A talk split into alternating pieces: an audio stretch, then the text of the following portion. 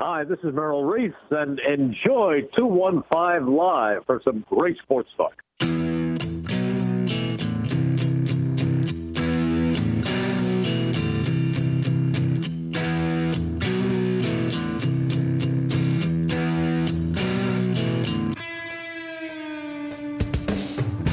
Welcome, everybody, to another episode of 215 Live, episode number 43 to be exact.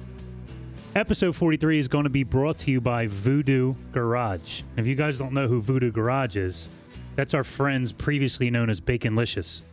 Um, Baconlicious and ourselves here at 215 Live are, are working on cooking a, a, little something up between the two of us, a, a little something to keep our uh, sports fans as well as our as ourselves highly entertained. Um, the guys don't want to say too much right now, but what we can say is there's about to be some seriously, sizzlingly hot fun unleashed right here in the 215 Live studio. So stay locked um, for our friends at Voodoo Garage and all the great things they got going on over there. Um, what you are not used to hearing is my voice coming on and introducing the show first. Well, that's because I'm flying solo tonight, people. My uh, two co-hosts, three if you add uh, Lindsay, all bailed on me tonight. Um, Frankie's got his son's birthday, and uh, Brandon is on a business trip, and Lindsay had some embroidery or something to do.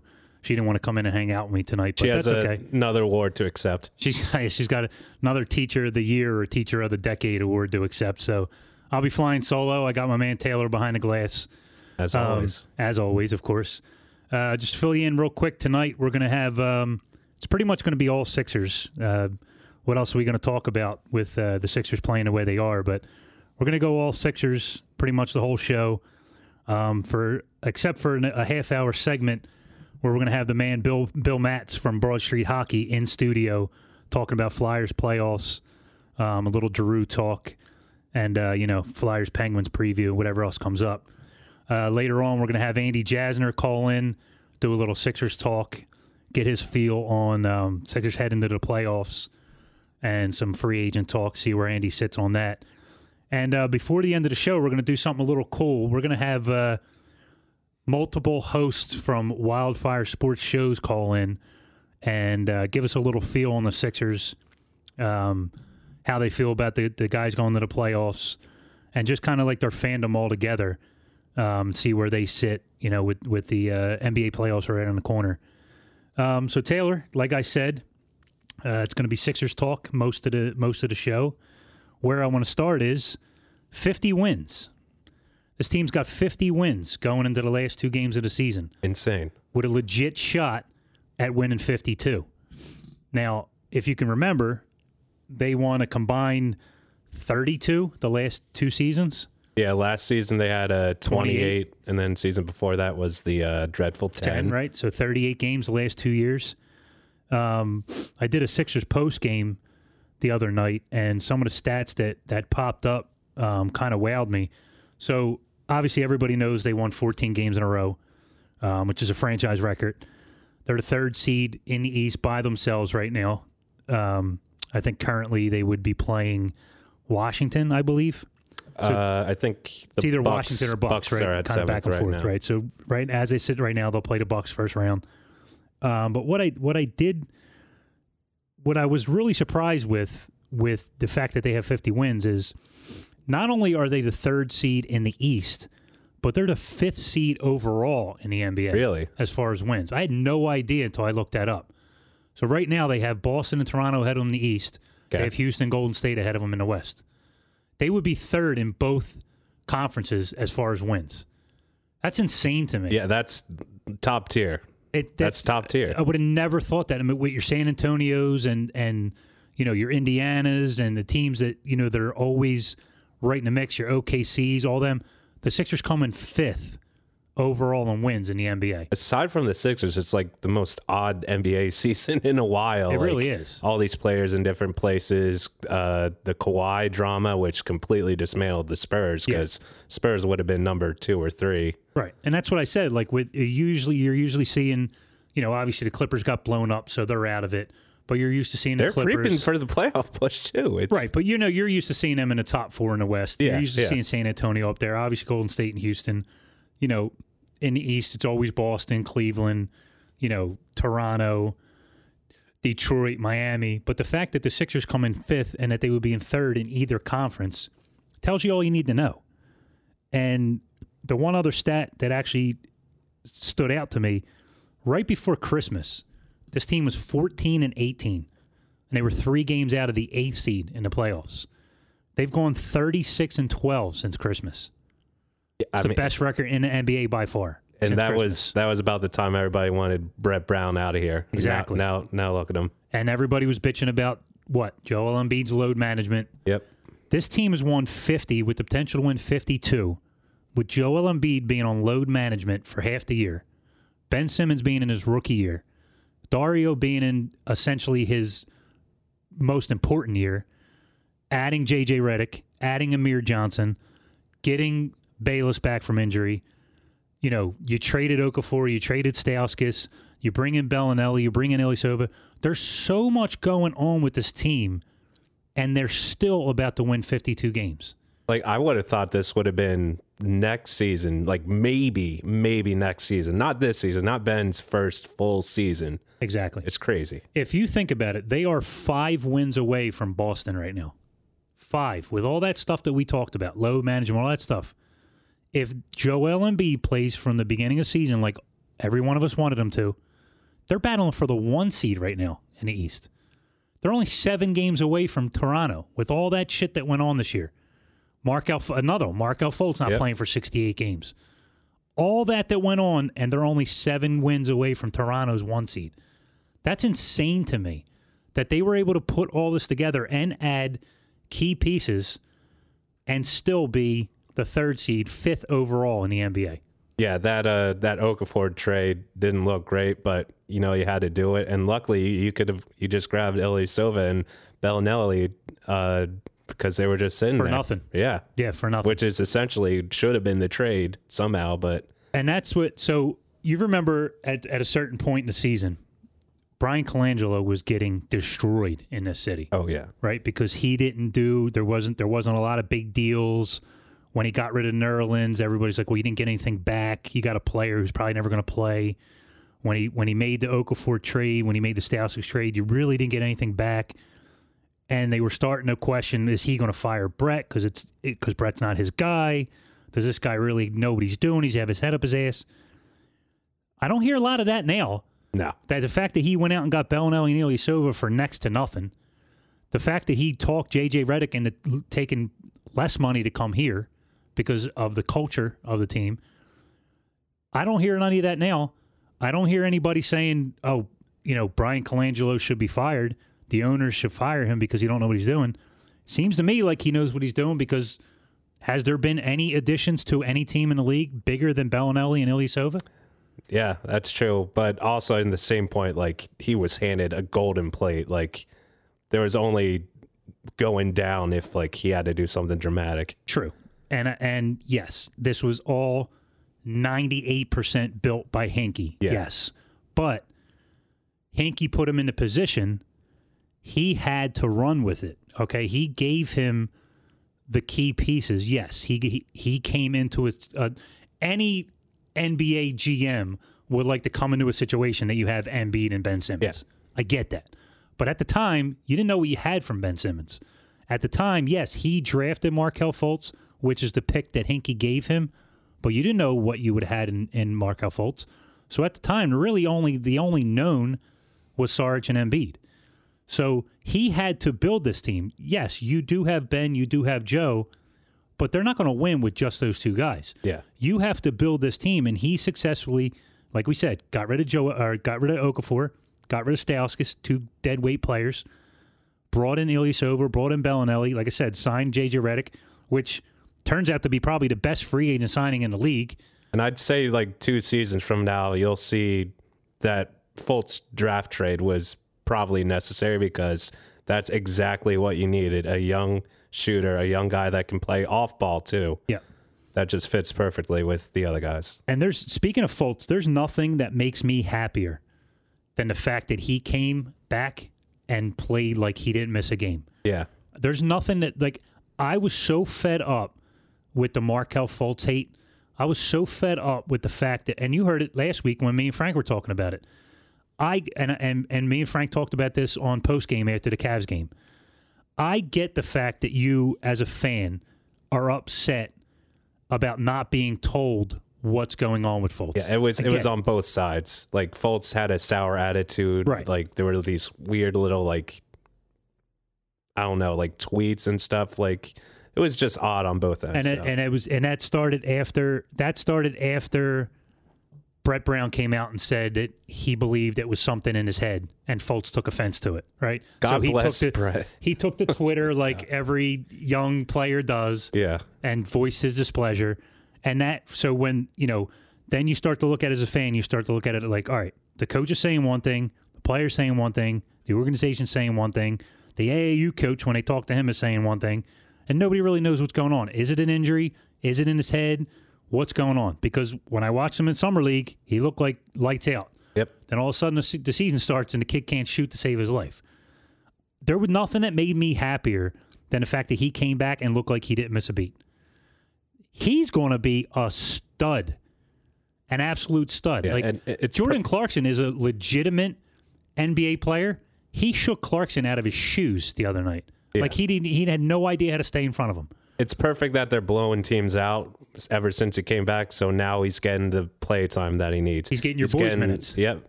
Oh, who's my boy? Your boy TJ.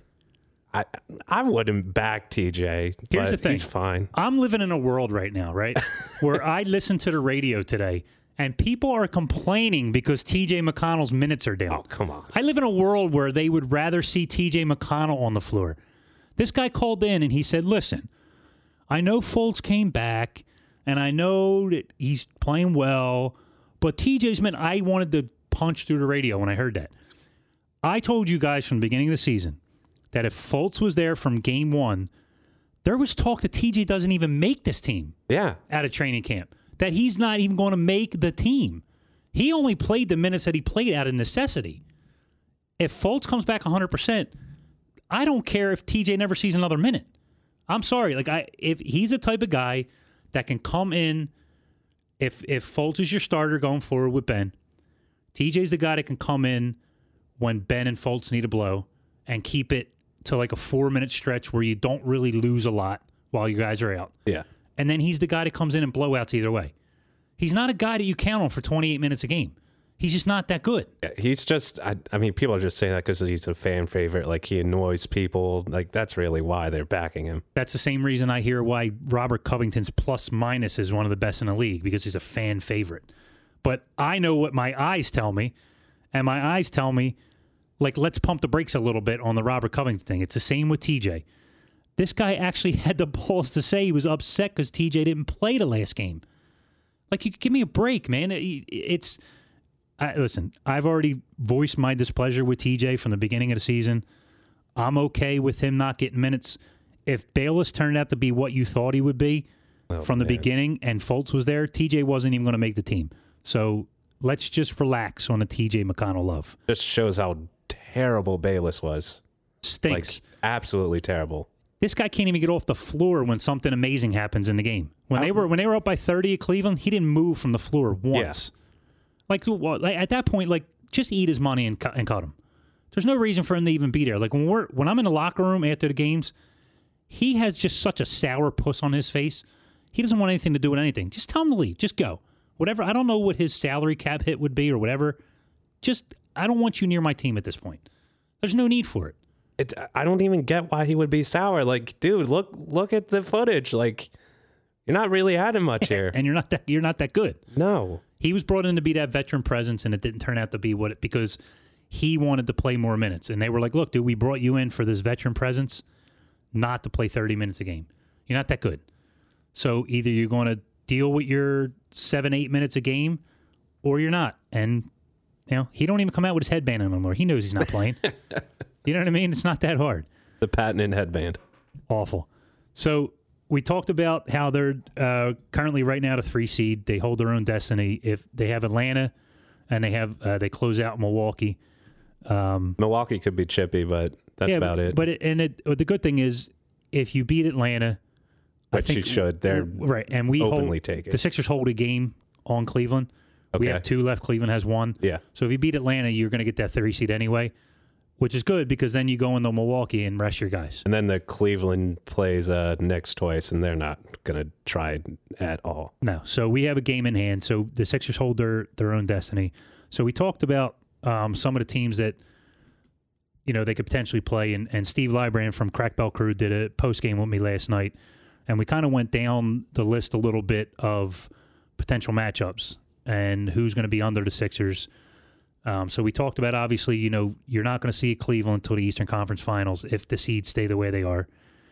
You're you're going to either see obviously Indiana, Washington, or Milwaukee in the first round. Uh, I'm sorry, and Miami. Um, as it stands right now, they played uh, Washington or Milwaukee. You said the seventh. Yeah. All right. As they stand right now, they play Milwaukee. So if you start you start putting the matchups together, as far as the teams underneath of us, the only team that I would really be worried about is Miami. And the only reason I say Miami is because they always play us really tough. The Embiid and Whiteside thing always rears Yep. its head. Those two always battle. You still have D Wade that showed against the last time we played him that he could still hit a big shot. You know, I still can't believe that. awful. Dragic is going to get his points. You know, they have a couple bums that come off the bench that can score here and there. Bam Adebayo is pretty damn good too. So it's it's a team that is young enough to battle with you. And like I said, when when you Steve made a good point, and I and I disagreed with him last night, but I thought more about it after the post game, and and I I kind of agree with it now. The one thing that I'm worried about with Joel is his maturity with the battle with Whiteside, because I I want to I want to hope because he wants to he wants to go at Whiteside so hard all the time Yeah. that he tends to get himself in foul trouble and he tends to do things that he maybe shouldn't do. Like he, I think he tries to break him down too much. I think he tries to face up against him too much, and I think that gets him kind of. I think the last time they played, he had a really bad game. He only ended up with like 17, um, and he was in foul trouble early. And I think that was the fact that he wants to get at Whiteside as much as he does. That could be an issue. I think everybody would put him in the mindset, like you know, they always say like playoffs, completely different game. Right. You got to clear your head, got to do everything right. I think everybody on the team is going to push that onto him. That's what I'm hoping, and that's the kind of point that I made to Steve during post game last night was that I, I hope that once the playoffs start, you know your Belinellis and your Ilyasovas, um, you know your Amir Johnsons, you know, he's been to a title, he's won a ring, that these guys can say, listen, I know you want to go on Twitter and talk about how you cooked his ass in game one, Yeah. but like you can't overdo it. Yeah. Do you know what I mean? Like you can't have the whole game revolve around how bad you want to make Whiteside look. Just play your game. If he plays his game, nobody in the NBA can stop him, Exactly. regardless. I don't care who it is. He's proved that Dwight Howard looks like a dwarf next to him. If you talk about Whiteside, I mean, name any of the other, you know, Valanciunas in Toronto. None of these guys at that position can stop him if he plays his game. The biggest problem I have with Embiid is when he tries to do too much. Now, we talked on previous episodes how Brett Brown told us after one of the games that he tells Joel he wants him to shoot seven, eight three pointers a game. Now, whether we agree with that or not, or, not as fans, that's what Brett has put on Joel's plate. Yep. I want you shooting seven, eight threes a game. Now, if you watch the game, there's times where that frustrates you because you know he can dominate underneath. yeah, he'll- destroy you if he's right at Regardless. the basket. Yeah. I think he falls into a lull of too much face up game, and I think he falls into a lull of too much trying to break guys down. If he just gets in the in the lane, backs guys down, he's got he's got the Olajuwon moves. Yep. He can break anybody down, but he just falls into a lull of being too much of a jump shooter. And I think if anything's going to hurt them in a playoff, it's going to be that where he doesn't he doesn't know what his role should be. And he's still young. I get it. But somebody's got to get in his ear and tell him, listen, it's not all about you and Whiteside. Yeah, love him, but I mean, the pump fake and then drive to the basket, you know he turns it over every single time. He Every does time. that every and he gets time. the ball knocked out of his hands Yep. all the time. Like he has to work on strength of his hands in the offseason. Yeah. Because there's there's guards that knock the ball away from him. Yep. We talked about Shaq, and I and I know number one, it was different errors and completely different players. You know, Shaq didn't have the Olajuwon moves. Shaq was basically bully ball. But once Shaq got the ball, he like he didn't lose it. You know what I mean? Like he didn't get the ball knocked away from him. He didn't get pushed off the block. When he got the ball low, you knew I either got to foul him or he's going to cook my ass because he's got the ball. Joel's got to get in that mentality. He's got to get strong enough with the ball that when he catches it deep, it's pretty much death and taxes at that point. Yep, two I mean? two dribble, you know, hook shot, Done. slam dunk. That's it. That's it. That's Just it. two dribbles, you're good. there's there's I, I think I think because Joel's personality is the way that it is, and because he's so like on Twitter and you know he just had a beef with with Donovan Mitchell today, you know that's his thing. That I think he doesn't have the intimidation factor that he needs to have as a player, because there's guards like I said that knock the ball away from him. When Shaq caught the ball deep, everybody got out of the way Yeah, except for the center that had no choice, right? Joel needs to have that to where listen, I'm gonna I'm gonna joke with you like Shaq does it. I'm gonna joke with you off the court. We're gonna be boys or whatever we are, but when we're on this court, this is my house. This is my paint. You're not gonna come down here as a point guard and knock a ball away from me. You're not gonna push me, foul me hard. When I get the ball, it's gonna be me in the center, and that's it. And I think if he does that, other than like I said, other than Miami, there's not really another team like, you know, who's the idiot in Washington? I'm drawing Gortat. Yeah, Gortat. Gortat wants nothing to do with Joel Embiid. Uh, Miles Turner's pretty good, but I mean, he, he's not going Well, to match Miles up Turner's good because he's athletic. Yeah, So Indiana could give us problems because Mi- Miles Turner's athletic, so he can pull Joe away from the, the basket. Yeah. But other than that, there's no big man you're going to be afraid of. You're not going to be afraid of Aron Baynes from Boston. You're not afraid of Valanciunas. Valanciunas kind of gets away from the basket, but he wants nothing to do with Joel. He's proved that. Al, So- Al Horford might be a problem because it he's always open with seven seconds left Yeah. in that Boston offense. I don't get how it's always happening. But then again, if you think about it, that's not always necessarily Joel's guy. No, yeah, You know what I mean? So that could go either way. If they put Joel on him, maybe, but most of the time they want to keep him underneath for guys like Baynes, guys that think they get the offensive rebounds. yeah, that's if something happens with Boston or if they then win a ben, series. Ben's been actually guarding Horford the times that they do play him because Okay. they're kind of equal in size and, and, and strength. Um, but I, I mean, listen, it, it like like I said to Steve last night, the the fact that the Sixers are now going down the same path that the Eagles took, where you don't have to face Kyrie now. You know what I mean? Like you, you don't like. There's guys now like Steph. They're talking about Steph missing the whole first round. yeah, So the, the now all of a sudden like these stars are not going to be hundred percent. I mean, the weakest LeBron team since before he left And it- Cleveland the listen, first time. yes, they coughed up a thirty point lead, but they had a thirty point lead on Cleveland. I mean, LeBron turns it on whenever he wants to. Like the game before it against Washington, he was down like 22 points. it was literally like just seven minutes left. And just- automatic. like, So- yeah. yes, the one thing in the Eastern Conference is LeBron. As long as LeBron's there, it's not a cakewalk to the finals. But you have showed each and every game that you've played them this year that you're capable of beating them. Cleveland needed that game just as bad as the Sixers did the other night. Oh, yeah. And they were down 30. oh, yeah. The Sixers were handing them their ass for two and a half quarters. Yep. So let's not just and without Joel Embiid. So it, it- had Joel Embiid been there, that game would have been over in the third quarter, and Cleveland would have been resting guys.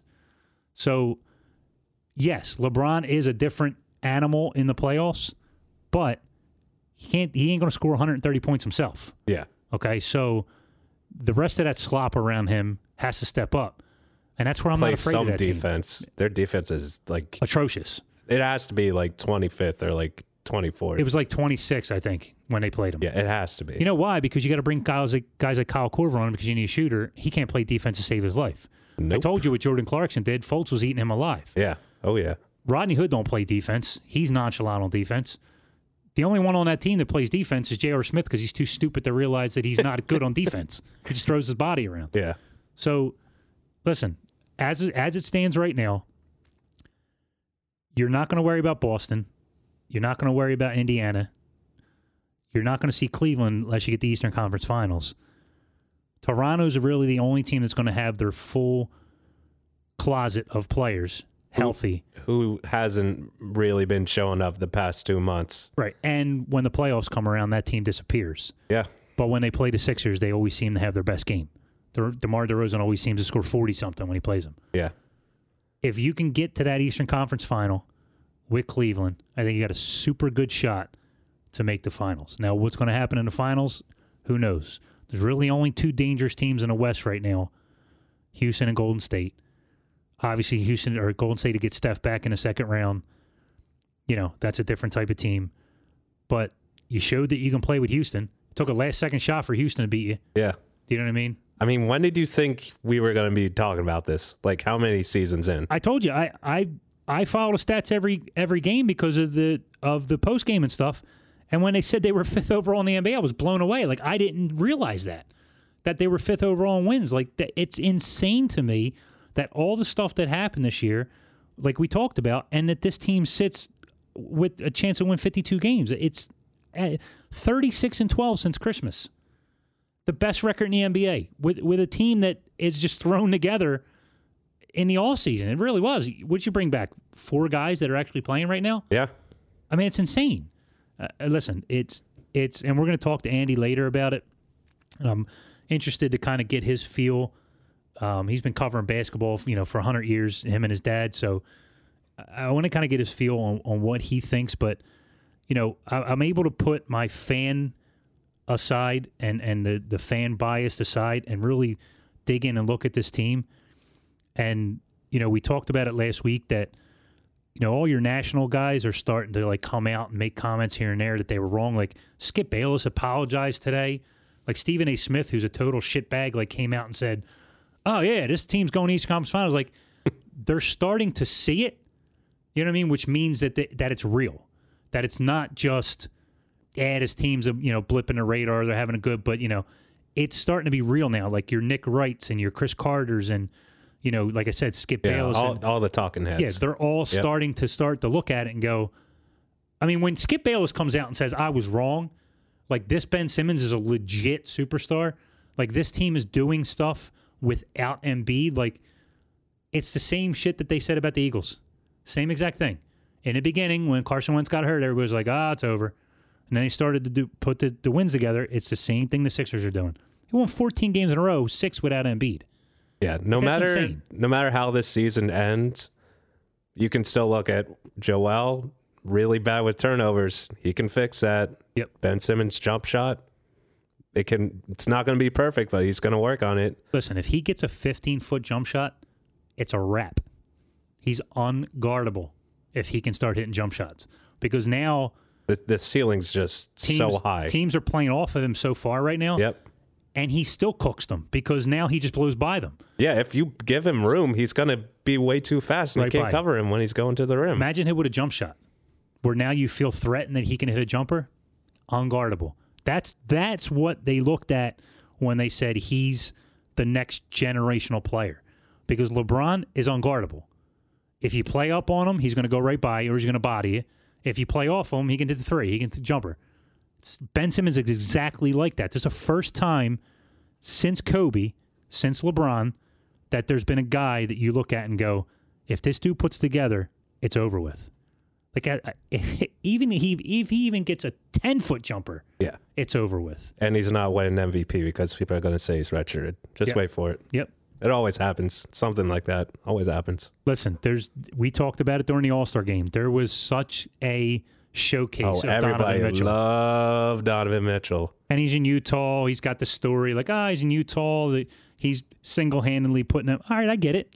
But this kid is doing historical stuff. Yep. Like there's it's him and then like nobody else in NBA history. Or it's him and Oscar Robertson, and that's it. And Like- Oscar Robertson was playing against like janitors in the Yeah, like- 60s and 70s. You can't dismiss the fact that he's playing the way that he is. Yes, Donovan Mitchell's a scorer. Yes, Utah is going to make the playoffs mainly because of him. Yes, Ru- they Rudy blew up that Gobert team, is probably defensive player of the year. That's also why. but every single game, Ben does something more that nobody else has ever done as a rookie. Yeah. I get that he was able to sit around for a year and watch an NBA team play and work out with them and do all that other stuff. But we talked about it. Working out, like Brandon will tell you when he's here, being on the sidelines and watching it and reading a, a, a playbook and working out is not the same as actually doing it. I don't care that he sat on the sidelines for a year and watched the team work out, watched them run plays. It doesn't matter until you actually do it. And the first year that he did it, he's the best at that position. He he might be the best point guard in the league right now. Like let's be honest here, he's up there as one of the best point guard, if not overall, in the league right now. Yeah, him, Russ. I mean, really, and and what and is Russ really even a point guard? You really don't even know what the hell position he plays. He's kind of all over the He place. just blows by you. That's if you talk it. just a legitimate point guard, which Ben is, who is it? Chris Paul is probably still there, right? Yeah, Steph, you don't know what position he really plays. He's kind of all over. I- I- He, don't pass the ball. He shoots every time he touches it. If you're talking about legitimate point guard, Ben's right there in the argument. This is a guy who didn't play before this year. Yeah, like a one game. Yeah, a game manager looking for other people. Yes, yeah, and him and Chris Paul. and has shown in the last six games without Embiid that he can take over a game whenever he wants. Like literally has a switch whenever he wants, and he's a Sixer. You can't you can't help but to be happy about that. And, and like you said, Taylor, six months ago we never would have thought we'd be talking like this. But look at the position that they're in. yeah, I was thinking 500. You know, maybe six seed at most. I had him at like just under 40. 40 tops wins. Because you look at it like I, I made a point. You don't know how many games Joel's going to play. Right. You don't know how Ben's going to look throughout the whole season. What's the deal with Fultz? I brought up a, a statement that Mike Missanelli made before the season, and I asked him what he thought the Sixers were going to do. And they won 28 games last year. I'm looking at it. All right, Ben's coming. You know, Ben's here. Dario's got another year. Joel's got another year, and we got Fultz. They asked him, "Can they win 40?" He goes, "No way!" Like he was adamant about. It. I said, "How can this team not make a 12 game improvement with that? Yeah. With finally getting Ben, Embiid being healthy, Dario being here, and Fultz being drafted." I said, "There's no way they can't make it 12." So I put them at 40. I mean, they see they're going to be 52 wins. I mean, it's it's and with a legitimate shot to make the finals. It, was just the Embiid health was just. The only I had no idea how many games he was going to play. It was kind of terrifying. it's yeah, but I mean, if you look at it, he's already exceeded all of his NBA Oh, yeah. experience and college experience just this year. Absolutely.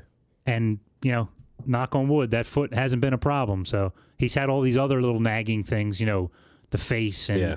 he had a, the elbow and whatever else. But you know, everything else seems to what we've been worried about has been, you know, fixed. So, um, yeah, like I said, Andy Jasner's going to call in later. Um, I, I I wonder if he feels the same way as me and Taylor do. Um, I think he will. I mean, he covers the team. He covers basketball. You know, he's a smart man. He he knows what he sees. You know, so we'll be able to talk to him later. Uh, we're going to take a quick break. On the other side, we're going to have Mr. Bill Matz from Broad Street Hockey going to do a little hockey talk on 215 Live. We don't do much of that. I think we only have two guys that write for Wildfire Sports for hockey, and uh, we never talk hockey. We actually had Jim Jackson call in one week, and I think he hated every second he was on the phone with us because we're not hockey guys. So uh, let's we're gonna get Mr. Matz in studio and uh, pick his brain and maybe start educating some of our listeners to the hockey side of the life.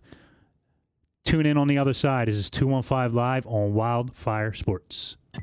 If you're considering buying or selling a home in Philadelphia or surrounding areas, then for all your real estate needs, contact Louis Reyes from Weichert Realtors at 267 648 7123.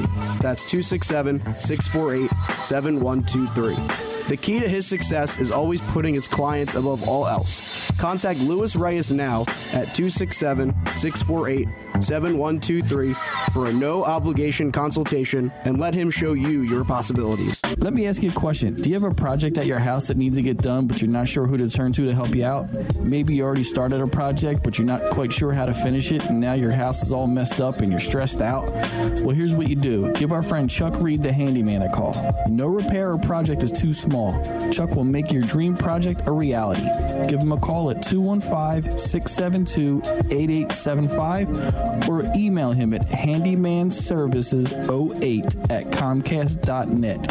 If you're in Northeast Philly, Bucks, or Eastern Montgomery County, give Chuck Reed the handyman a call. Once again, it's 215 672 8875 or email him at handymanservices08 at comcast.net.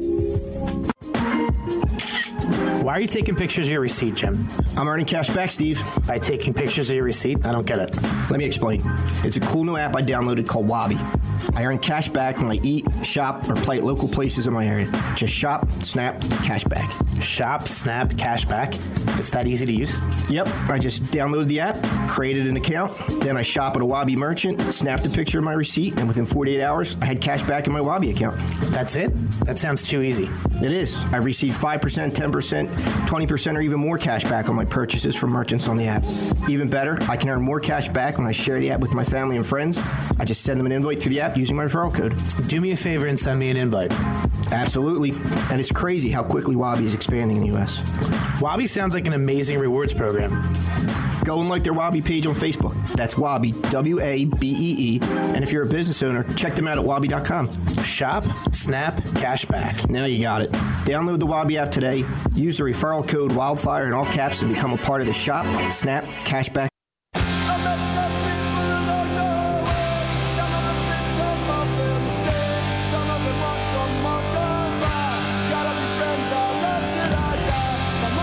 Welcome back to another edition of 215 Live. We just uh, had some spirited Sixers talk, which is what you get a lot of here on 215 Live. Um, it's good to have a producer that's as, as big as a Sixers fan as I am to be able to talk, especially when your co host bail on you on on, on a night like tonight. Um, but the beauty is, and, and if you guys have been listening, what I talked about before break is, you know, obviously every t- everybody in on the show is, you know, to use a cliche, a four for four guy, and we do all like the sport. Brandon's a little different because he played football, so he's a little different. But Frank and, and me and, and Lindsay are all four for four. You know, I do watch hockey. I do I do love watching hockey. I love hockey playoffs, but because I'm such a basketball guy, because I've played the sport my whole life and I follow it so closely that I have a hard time putting as much into hockey as I do the other sports. So when it when it comes up, you know, people question why we don't talk enough hockey or, you know, where's all the hockey guests? This is where you get guys like my next guest in studio, Mr. Bill Matz from Broad Street Hockey. He comes in and he's going to school us a little bit on hockey and what we should be looking forward to going into probably the best playoffs in sports, which is the NHL playoffs. Uh, yeah, thanks for the great intro there. Uh, absolutely, I love the. There's nothing like the hockey playoffs. I mean, 82 games. I enjoy hockey very much, but sport can get arduous. It, it, January, February, you're watching these games. Like, do either of these teams really want to be out here? And the answer is no, because hockey's like painful. Right. Uh, so we're getting into the playoffs. This is going to be fun. Pittsburgh Philly, one of the best rivalries in the Yeah, sport. but you, Uh, can't, you can't ask for anything else. been right? a little lopsided recently, but uh, last time the Flyers won a playoff series was 2012 against these Penguins. So looking forward to it. Let's start before we get to the Flyers Pens preview because I'm anxious to see what you legitimately think about their chances. A lot of the talk surrounding this team has been Claude Giroux. Now, I think I believe when I had you call into our show one time, we asked you about Giroux and whether the talk, you know, he he had a down season last year. Admittedly, he'll tell you that the team had a down season, and a lot of the talk was, does he still need to be a captain? Is it time to move on? We had Tim Panaccio on. We asked him the same thing. You know, we know he was injured. He had the hip problem. Was it time to move on? You you got a lot of the young guys coming up. What could you get for Giroux to build back some pieces and maybe move on? Obviously, there was a position change. He's clearly had his best season, if not ever, um, in his career. And a lot of the talk at the game the other night um, uh, against the Rangers was, is Giroux MVP worthy?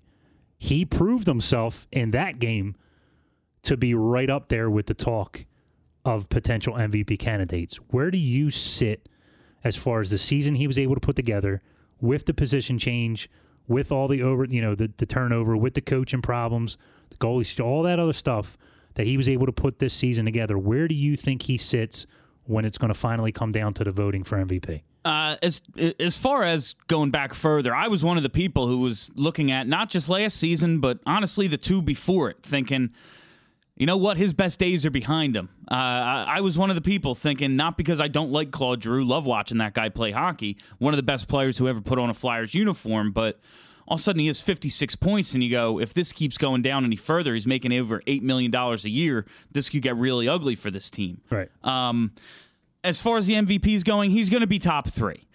Right now, I think he deserves it. He's got. Uh, I'm looking at uh, Nathan MacKinnon with Colorado, Taylor Hall with the with the New Jersey Devils.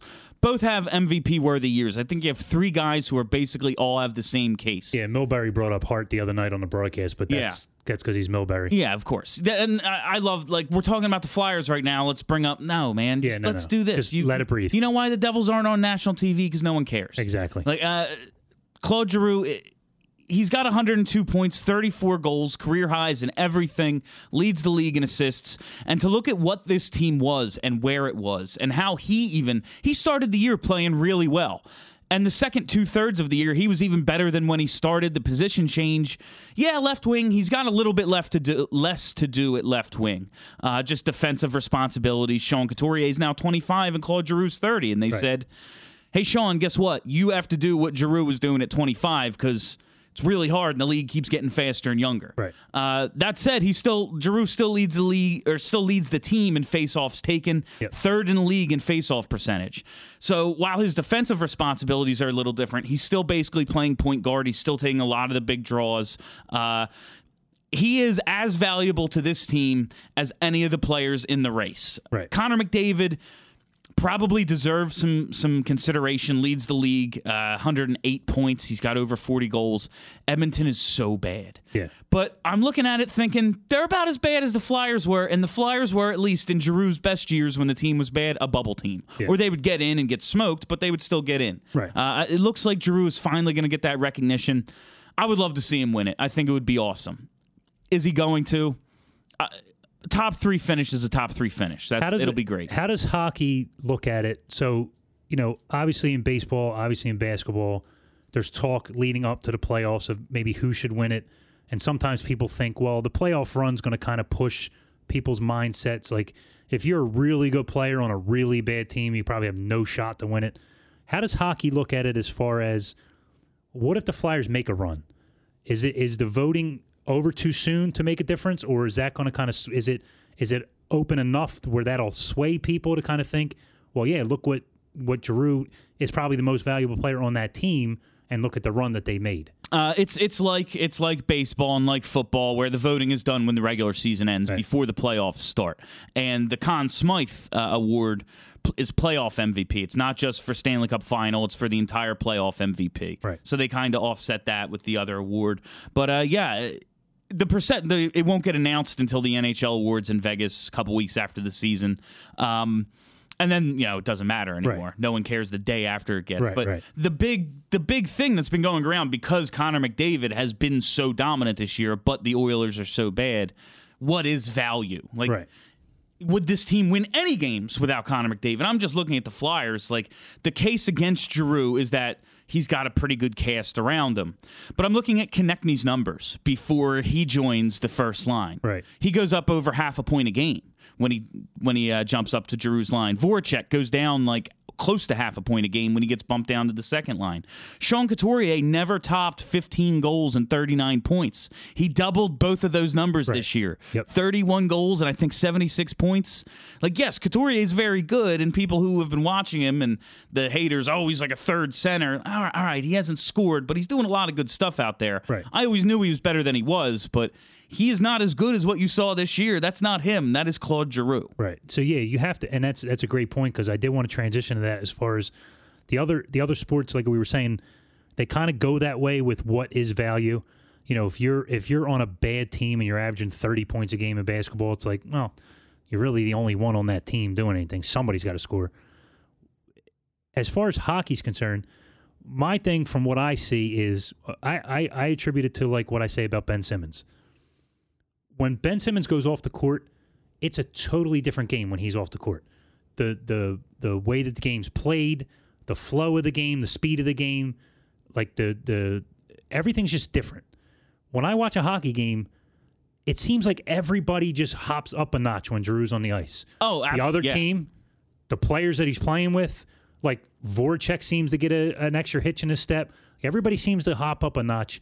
That to me, aside of all the points and everything that we talked about, his his face offs and everything he's doing, that's value to me. If a guy can come on, like it's like Crosby when he comes on the, on the ice, it's a totally different game when he's on the ice. For that 35 seconds, he's going to be on the ice. I, I, I'm thinking it's the same with Giroux that everybody around him is put up a notch when he's on the ice. Oh, he makes everyone better around him, and everyone is just more confident when he's out there. Because if he's out there, the puck's probably on his stick. He's going Right. to get them in the offensive zone, and then no matter where you are, he can find you and set you up to score. That's how good of a distributor he is. I- everyone, it's not okay. I got to make sure my defensive responsibilities. No, Drew's got the puck. It's fine. I'm going to get in a shooting position, and I'm going to make myself available to him because he can absolutely get me this puck Right. no matter where I am. And you said about Couturier too, and that was a great point. That you know, you remember that series against Pittsburgh a couple years ago when he like dominated Malkin, and that was like you thought he was going to be like, oh boy, this is what we're getting, and then he kind of just, like you said, he kind of just did his thing. He didn't really give you what you thought you'd get from him.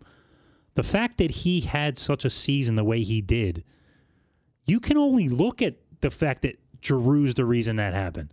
The fact that what Konecny have twenty how many goals twenty some goals now? 20 i think yeah 20 he had four goals before he joined the line and finished with 24 that tells you all you need to know. and that was like 35 games it was almost half the season before he jumped up to that line he had 10 points he finishes near the top on the team Giroux's making everyone better. Yeah, Couturier's eight, an 18 year old rookie in that 2012 series. Maybe he had turned 19. Yeah. Um, he's he has a hat trick in one of those games. They beat the Penguins. It's a huge deal. You're just expecting this guy to take off, and he just never really like got there. Yeah. It was okay. I mean, he's looking good. He's we know he's good defensively. We know he's good on the penalty kill. He can do some certain things, but the one thing is. At a certain point, he was just creating all sorts of scoring chances, and they would never go in. Yeah. It's like, well, this is just now frustrating. Yeah. Like, what's the matter with this guy? And all of a sudden, you put him with Giroux, and yes, they're going in because, like I said, Giroux gets you this, gets you the puck where you're gonna score. So we when we had Panach on, we asked him. So you remember that about a five year span where the only thing you ever heard from Giroux was, well, he's been leading the league in points in these five years. Like everybody always went to that. Yeah. Whenever you would criticize Giroux. So we asked Panach, why is it so what if he if he was that guy and he's putting up those kind of numbers for that five year span with, you know, Crosby in the league and Ovechkin in the league and these guys that are the top notch guys, what is it about Giroux that he just never seemed to get the love? I mean, to be left off Team Canada that one year, like he never seems to get the love that us fans here, and actually part of it is our fan base as well. Why doesn't he get the love that other players get in this league?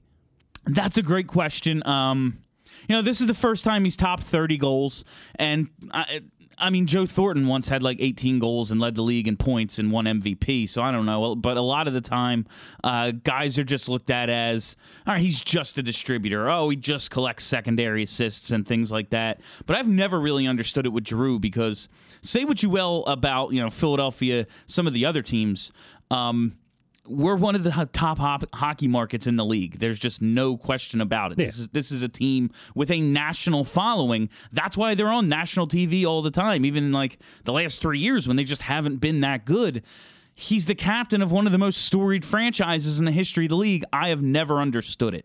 Uh, why he doesn't get more recognition.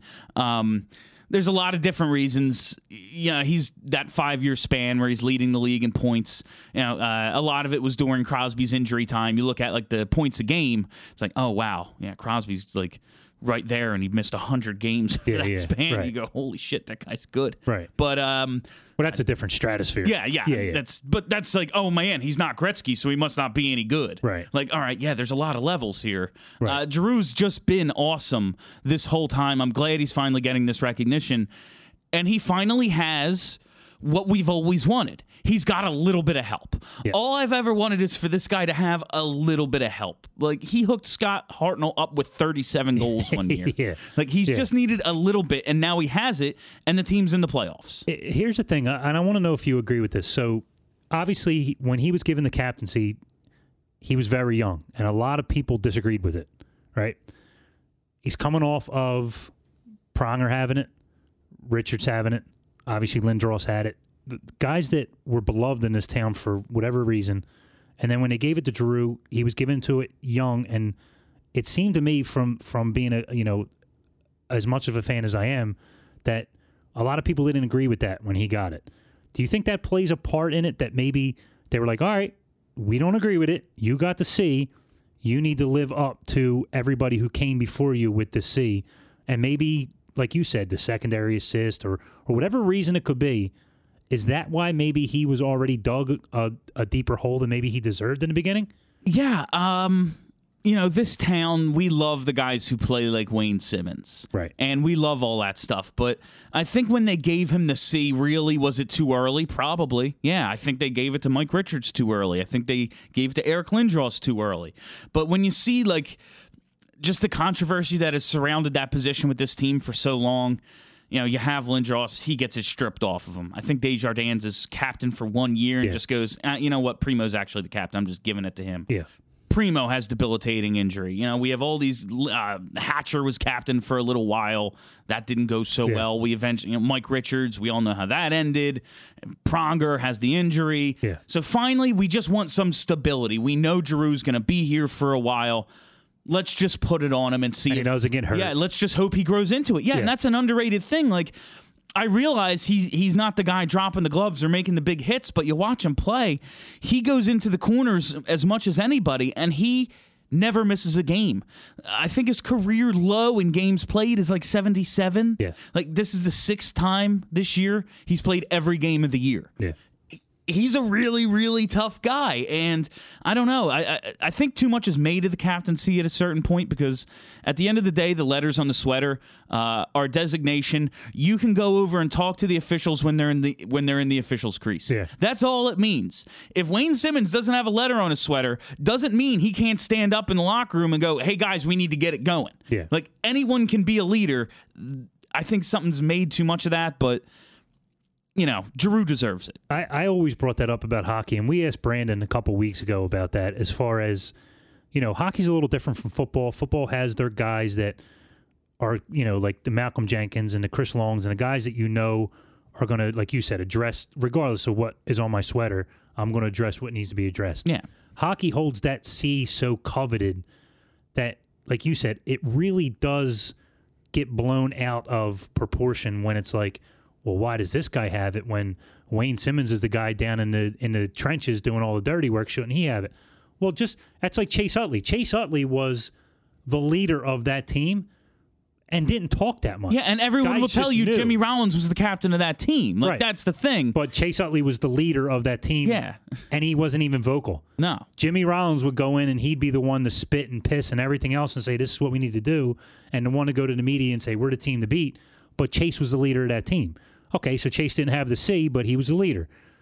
When when you give it to a guy like Giroux, I, I have no idea how old he was when they gave it to him, but you look at it like, is he, and this is the hockey traditionalists, I think, that look at it, is he the guy that can go into a locker room and kick over a Gatorade? And that's not necessarily what that C means. Oh yeah. Like you said, it really, to be totally honest with you, it doesn't mean much of anything. No, especially now. Like, yes, when Bobby Clarke was wearing the C, Lot that's what it meant. Right. Absolutely.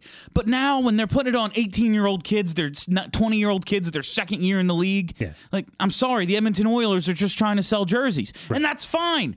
The jerseys with the letters on them are cooler than the ones that don't have them. Correct. Like when I see the jerseys up there, I go, "Oh yeah, that uh, yeah, I like that Yeah. one better. It's cooler. That's fine."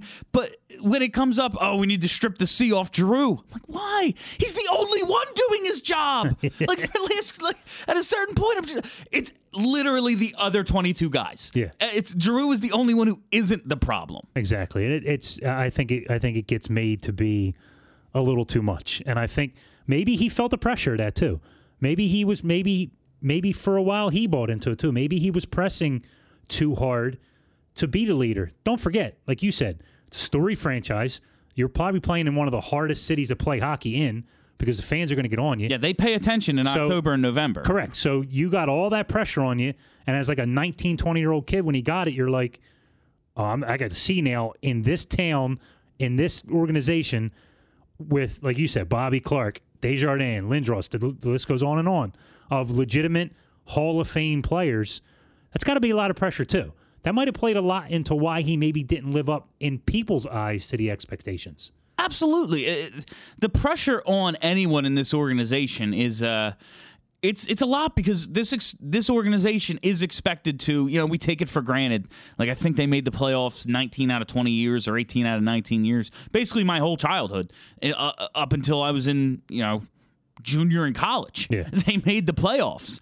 Um and all of a sudden that ended and then you go well why why aren't we uh, uh, well okay why because you used to be able to spend all the money you wanted and now there's a salary cap Right. so we can't just go buy peter forsberg because we want to Right. uh, that's why but you look at it well what's the problem the problem is paul holmgren doesn't know what he's doing but we're going to blame the captain because he's the one out there on the ice Right. we can see that guy Yeah. Speaking of Paul Holmgren, it, it transitions right into my next question for you.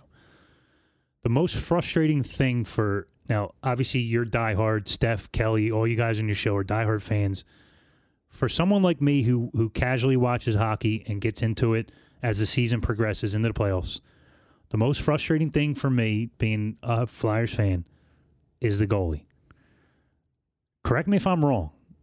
Is that not the most frustrating thing for this franchise that they have never been able to figure it out for whatever reason? Whether it's guys get here and they're expected to do something, they get hurt, or you get the wrong guy when you should have got this guy, or you got this guy five years after he was good, or like Bob, where you had him and you let him go. Yeah. What is it that is so like? Why can't this team figure it out? at this point, it's almost comical if it wasn't so It- damn sad. very comical. That's, I was on WIP the other day talking to Barchard about this same thing, and I said, you know, go up to anyone on the street who hasn't watched a game all year, just knows of the Flyers, just from Philly. Say they haven't watched a game in 10 years. Right. Ask them, what's the Flyers' problem? They would tell you goaltending. And guess what? They would be right. Yeah. It is unfreaking believable how bad it always is. Like when you're only, and I'm only asking for competency at this point. Yeah. I don't need you to be Patrick Roy. I just need you to be pretty good. that yeah. like just don't Yeah. be actively hurting the team, which is Yeah. what happened a lot of this season. Uh, Brian Elliott.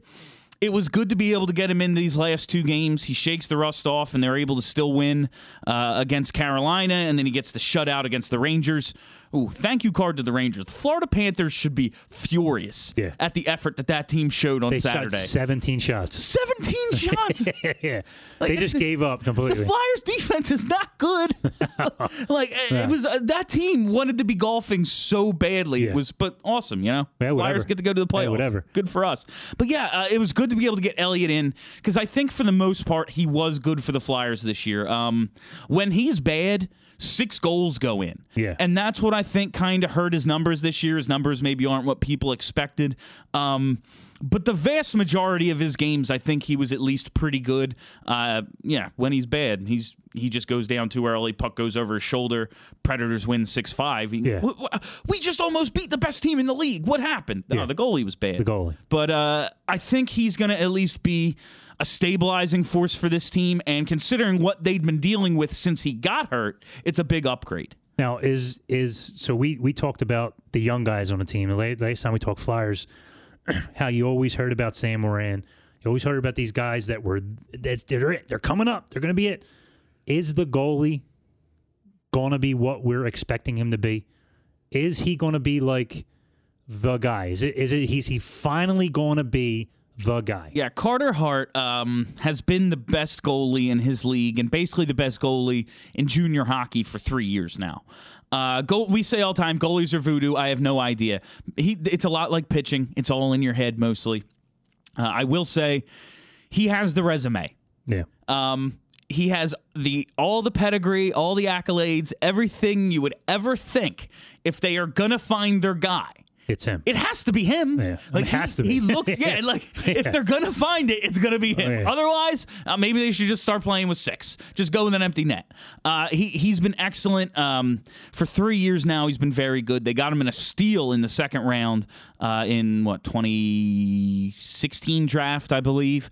Um, he was just best goalie on the board. The Flyers were pretty stocked in terms of their uh, in terms of what their organization had in, in goaltending at that point, but when all of a sudden this guy who probably should have been a first round pick is available in the middle of the second round, you go, oh, okay, yeah, we'll just take him and see what happens. Right. And what happens is he has dominated for the Everett Silvertips ever since, and he'll be with the Phantoms next year. Would love to see him be in the NHL as soon as possible. Probably 2019 20, we're looking at.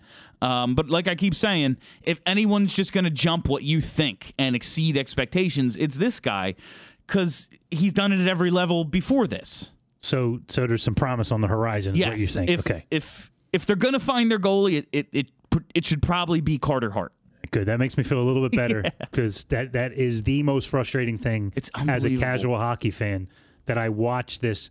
You get Mrazek and you're thinking, all right, you know, change of scenery, this and that, and he it just I, Stinks. I just we don't have enough time to talk about goalie situations because it, it is super frustrating.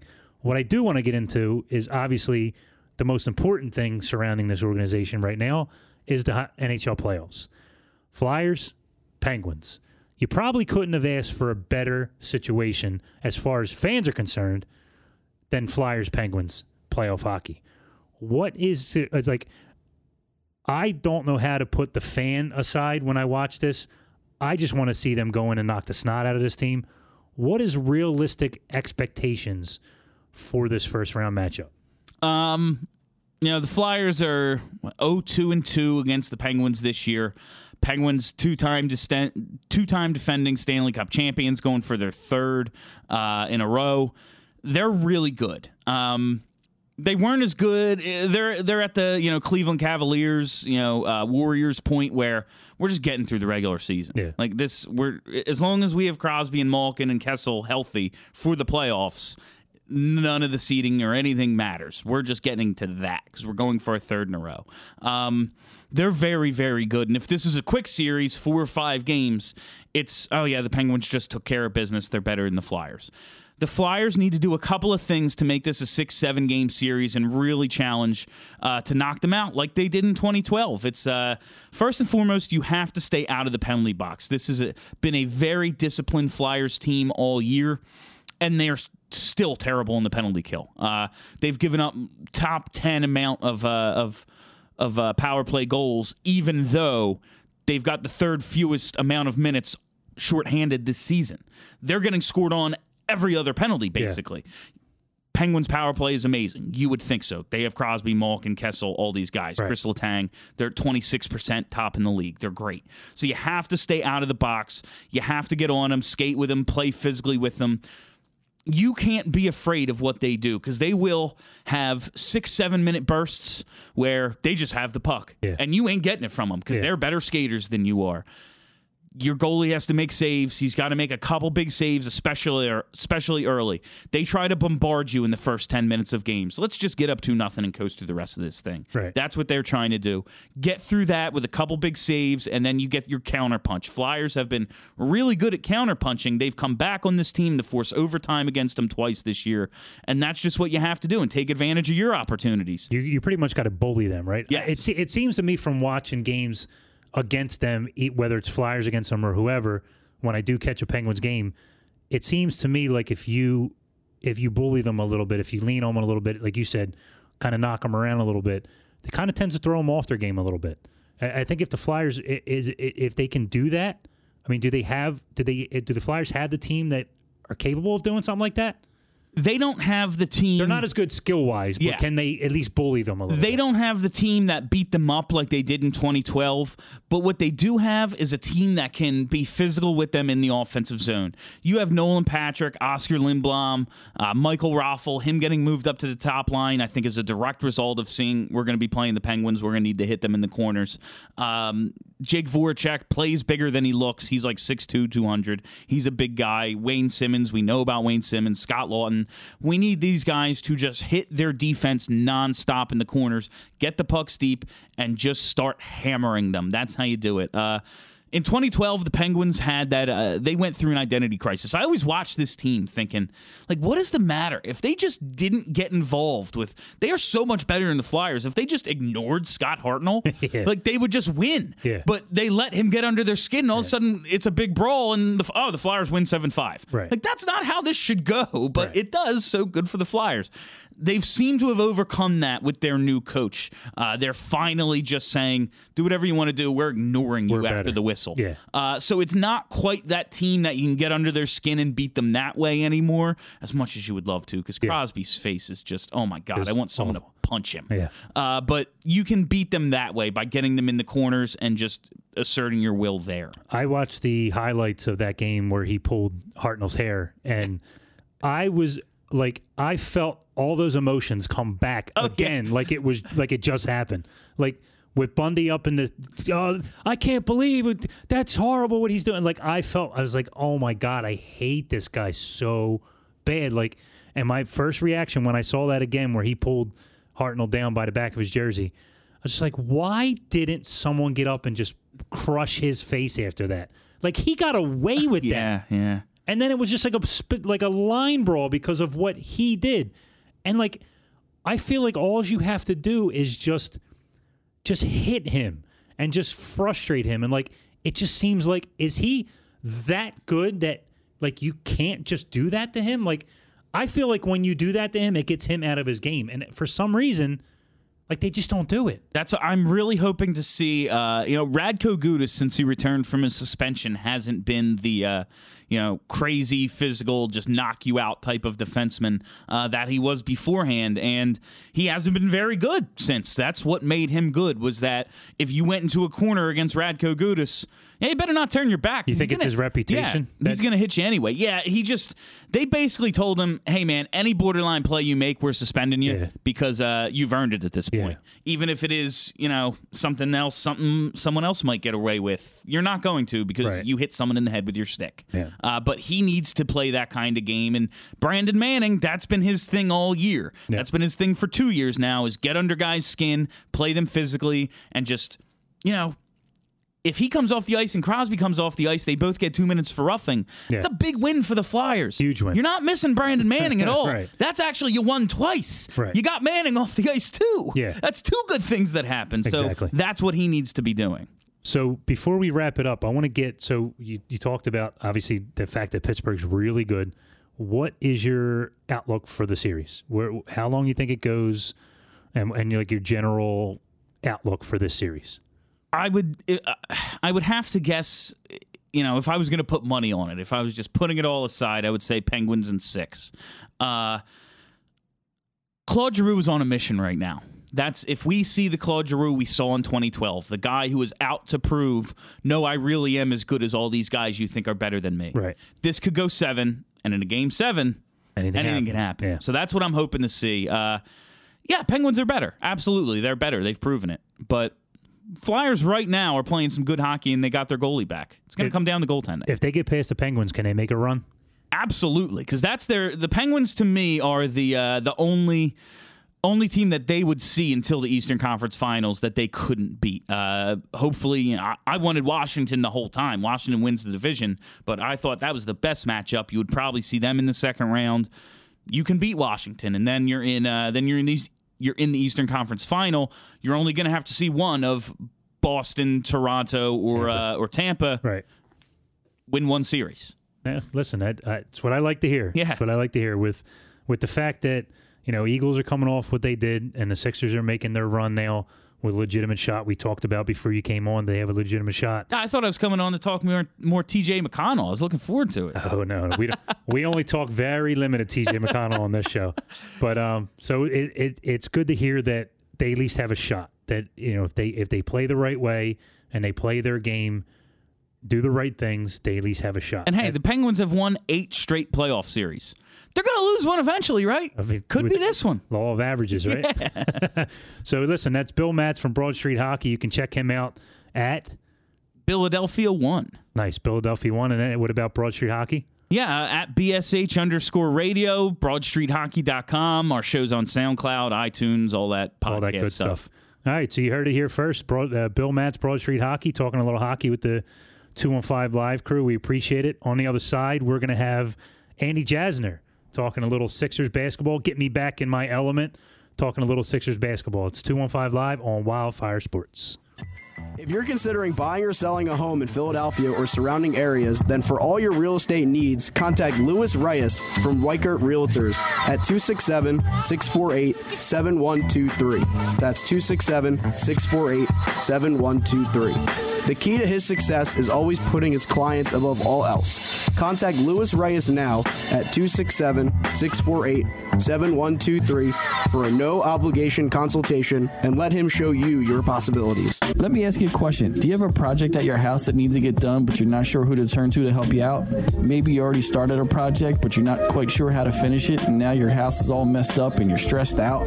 Well, here's what you do give our friend Chuck Reed, the handyman, a call. No repair or project is too small. Chuck will make your dream project a reality.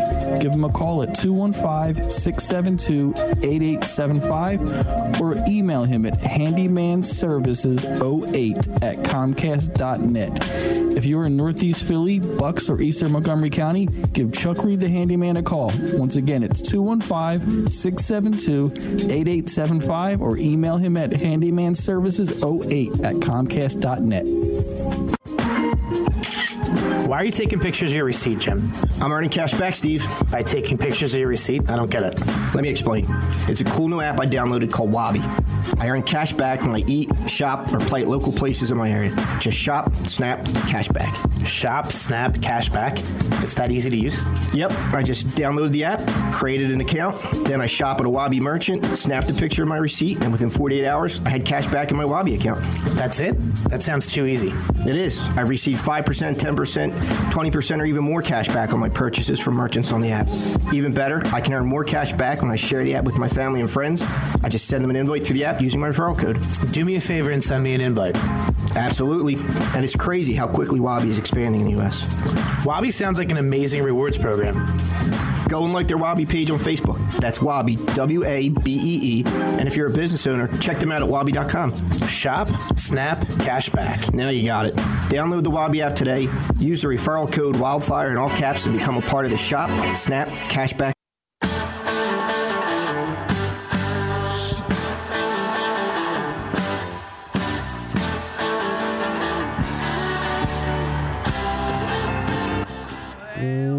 Welcome back to 215 Live, brought to you by Voodoo Garage on Wildfire Sports. So we just had Bill Matz on. We talked a little Flyers hockey playoffs and, and what he believes is going to happen in this first series against the Penguins. So what I do want to switch gears, get me back in a little bit of my element, is talk to our next guest about the Sixers playoffs and what he thinks is on the horizon for this team. On the line, we have Mr. Andy Jasner. Andy, what's going on, bud? Hey guys, how you doing? Doing fantastic. Listen, before we start, I just want to let you know all my co-hosts bailed on me tonight, so it's just me and you, pal. Oh my gosh! All right, one on one, we're in. Uh, we're, We got we're, it. We're gonna do- we're gonna do good. Don't worry about it.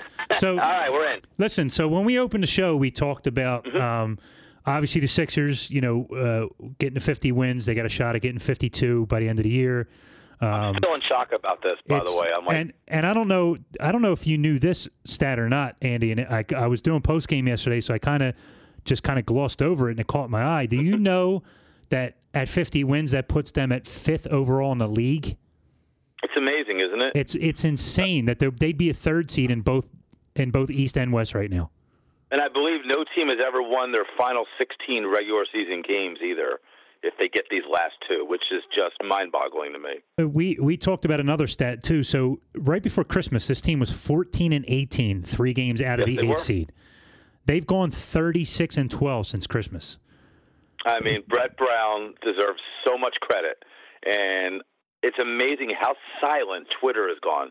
Silent, radio silence on Twitter. I mean, it, it really, and he deserves it for what he's done partially. And we'll get into more of this, but I think Bryan Colangelo has not gotten enough credit. He brought in Marco Belinelli, brought in Ersan Ilyasova again. Sam Hinkie never would have done that. Two veterans, and they have been absolutely tremendous in every way. And I get all the other factors with Embiid and Simmons and and everything, but those two guys have been so clutch over the last couple of weeks here, and that's a large reason why they're at 50 wins right now. And, I, and I'm glad you brought up Bryan Colangelo too, because I had mentioned uh, uh, when we started the show that you know, and I, and I guess I guess rightfully so, but there was a lot of questions about Colangelo only because sure. you know you knew why he got the job, and you were mm-hmm. worried about you know was he going to keep Brett because he wasn't his guy, and you know he wasn't you know you kind of like like our producer Taylor said he was kind of handed a silver platter with Embiid and Simmons and the number one sure. pick so he was kind of put in a good position so you were kind of questioning on how he was going to handle it there was a lot of criticism like you said Twitter's gone quiet on Brett Brown they've also gone oh, quiet yeah. on Bryan Colangelo as well he Very was getting quiet. he's been getting Winning he was getting that. roasted It's amazing. It was the same with Doug Pederson. Winning is the ultimate silencer. Yeah. It really is, Yeah, and, you're right. and I'm glad for that reason. Yeah, and and you know, like you said, he don't get enough credit for making those two deals um, that are are paying huge dividends for this team right now. No question, and and and I'll be honest, and I'm the first one to tell people when I'm wrong, and I was wrong. I had them at 37 wins this year, and I I never saw this coming. Ben Simmons is better than I ever imagined he'd be this young. Uh, and they're winning now without Joel Embiid. They're above 500 without Joel Embiid right now, 12 and 11, which is again, it's, another amazing stat. But it's also other things when things don't go well. Say Robert Covington has a bad game. You know, kind of much like the Eagles when there was like a little controversy. Brett Brown doesn't let it fester, and, and they stick together. They win as a team, they lose as a team, and they have really, they've just really meshed in every way. JJ Redick has stepped up, become a team leader. You know, TJ McConnell barely plays right now, and he hasn't said boo. He hasn't complained. You know, they're they're, they're just sticking together in every way, and I never saw thought I would say this, but it's going to be an interesting playoff. They could win around maybe two. I mean, who would have thunk that? Like you said, when they were 14 and 18 early this season. Yeah, and three games three games out of the eighth seed, and I I had him at forty, and I and I had him at forty because I referenced a, uh, I was listening to Mike Missanelli, and they were Mhm. asking him kind of like what his outlook was, how many wins he thinks he could get, and he said there was no shot that this team was going to win forty. Now I looked at it, I'm like, okay, listen, they won 28 last season, right? That was Yeah. with Embiid and pretty much slop around them. No Ben Simmons, no Markelle Fultz, first year of Dario. The fact that you got what from what before we knew what was going on with Fultz, the fact that you were going to have all four of those guys, I thought there was no way they wouldn't win at least 12 more games with that complement of players. So I had them at 40. Right. Uh oh. You still there? No? I got you. I got you. So, so I had them at 40 wins because I thought with those four players, there was no shot that they couldn't be at least 12 games better. The fact that they're Mm-hmm. on en route to probably win 52 is something that like we talked about before you came on. I don't understand it. Like I'm, I don't, I, I don't get it. Like uh, what is it? Like what is it that they're able to do? Like you said, they're above 500 without Embiid. Embiid has been on. He's been on load management half the year. Ben Simmons is in his rookie year. Your top pick missed 60, 68 games. You know, Dario's having uh, uh, was having like a kind of up and down season there for a while. How how's Brett been able to keep the, and you know Covington's been inconsistent. How's he able to keep this together like this? I'm You know. back. Oh, there he is. We got him. I'm here. Ah, there we go. We were having some I hear you. some technical issues there, but The so digital age. yeah, right. So here, so right before we lost you, Andy, I I, I mentioned how you know with Embiid being on load management and Fultz missing Yep. 68 games and all the stuff that we talked about, you know, the beating a dead horse stuff. What?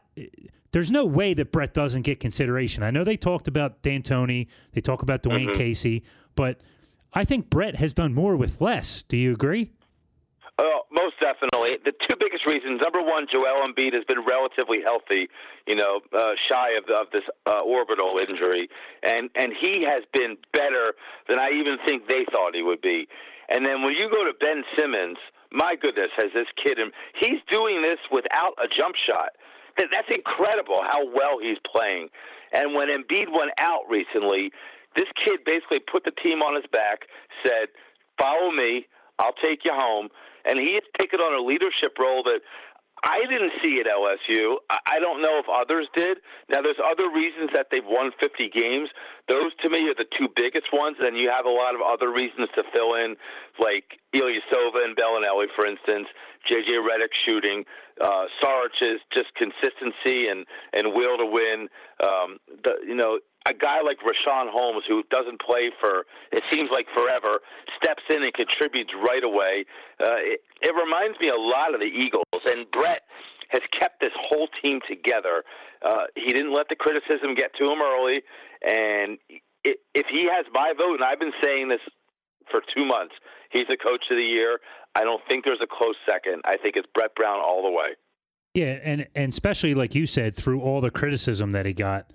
Um, yes you know that that people were calling for his head, you know, oh. for for that load management and and and you know what too, like uh, just just to. But that wasn't Brett though, right? And we have to understand that. That's what I was. He's, but you know what? But but the organization makes him the face of all that criticism. Of course. And of course, that's why I wanted to kind of transition to the Fultz thing because I okay. think I think Brett got unfairly criticized for that, and I think no it's question. because they put him out into the media with not really a lot of ammo to answer the questions, and and it gets him unfairly criticized. I think.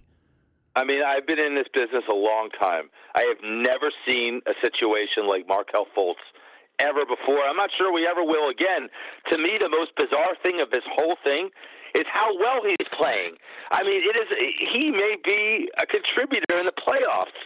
A kid who didn't play for what 60 some odd games and he not only is on the court, but he's he's he's playing well. He's contributing. He he doesn't seem like he, he's missed a beat, and uh, and he's just scratched the surface. I mean, we we've hardly seen the best of Markelle Fultz. I mean, there's the kid's 19 years old. There's a lot more to come, and to keep that team together through that distraction, which is just I don't even know how to. Des- People have asked me. I don't really know how to describe it because I don't think we'll ever see it again. I mean, there's always issues. I've seen issues forever with injuries and teams, but this particular one, my goodness. I mean, it's just. I, I don't you could ask me again tomorrow. I still don't have a better answer.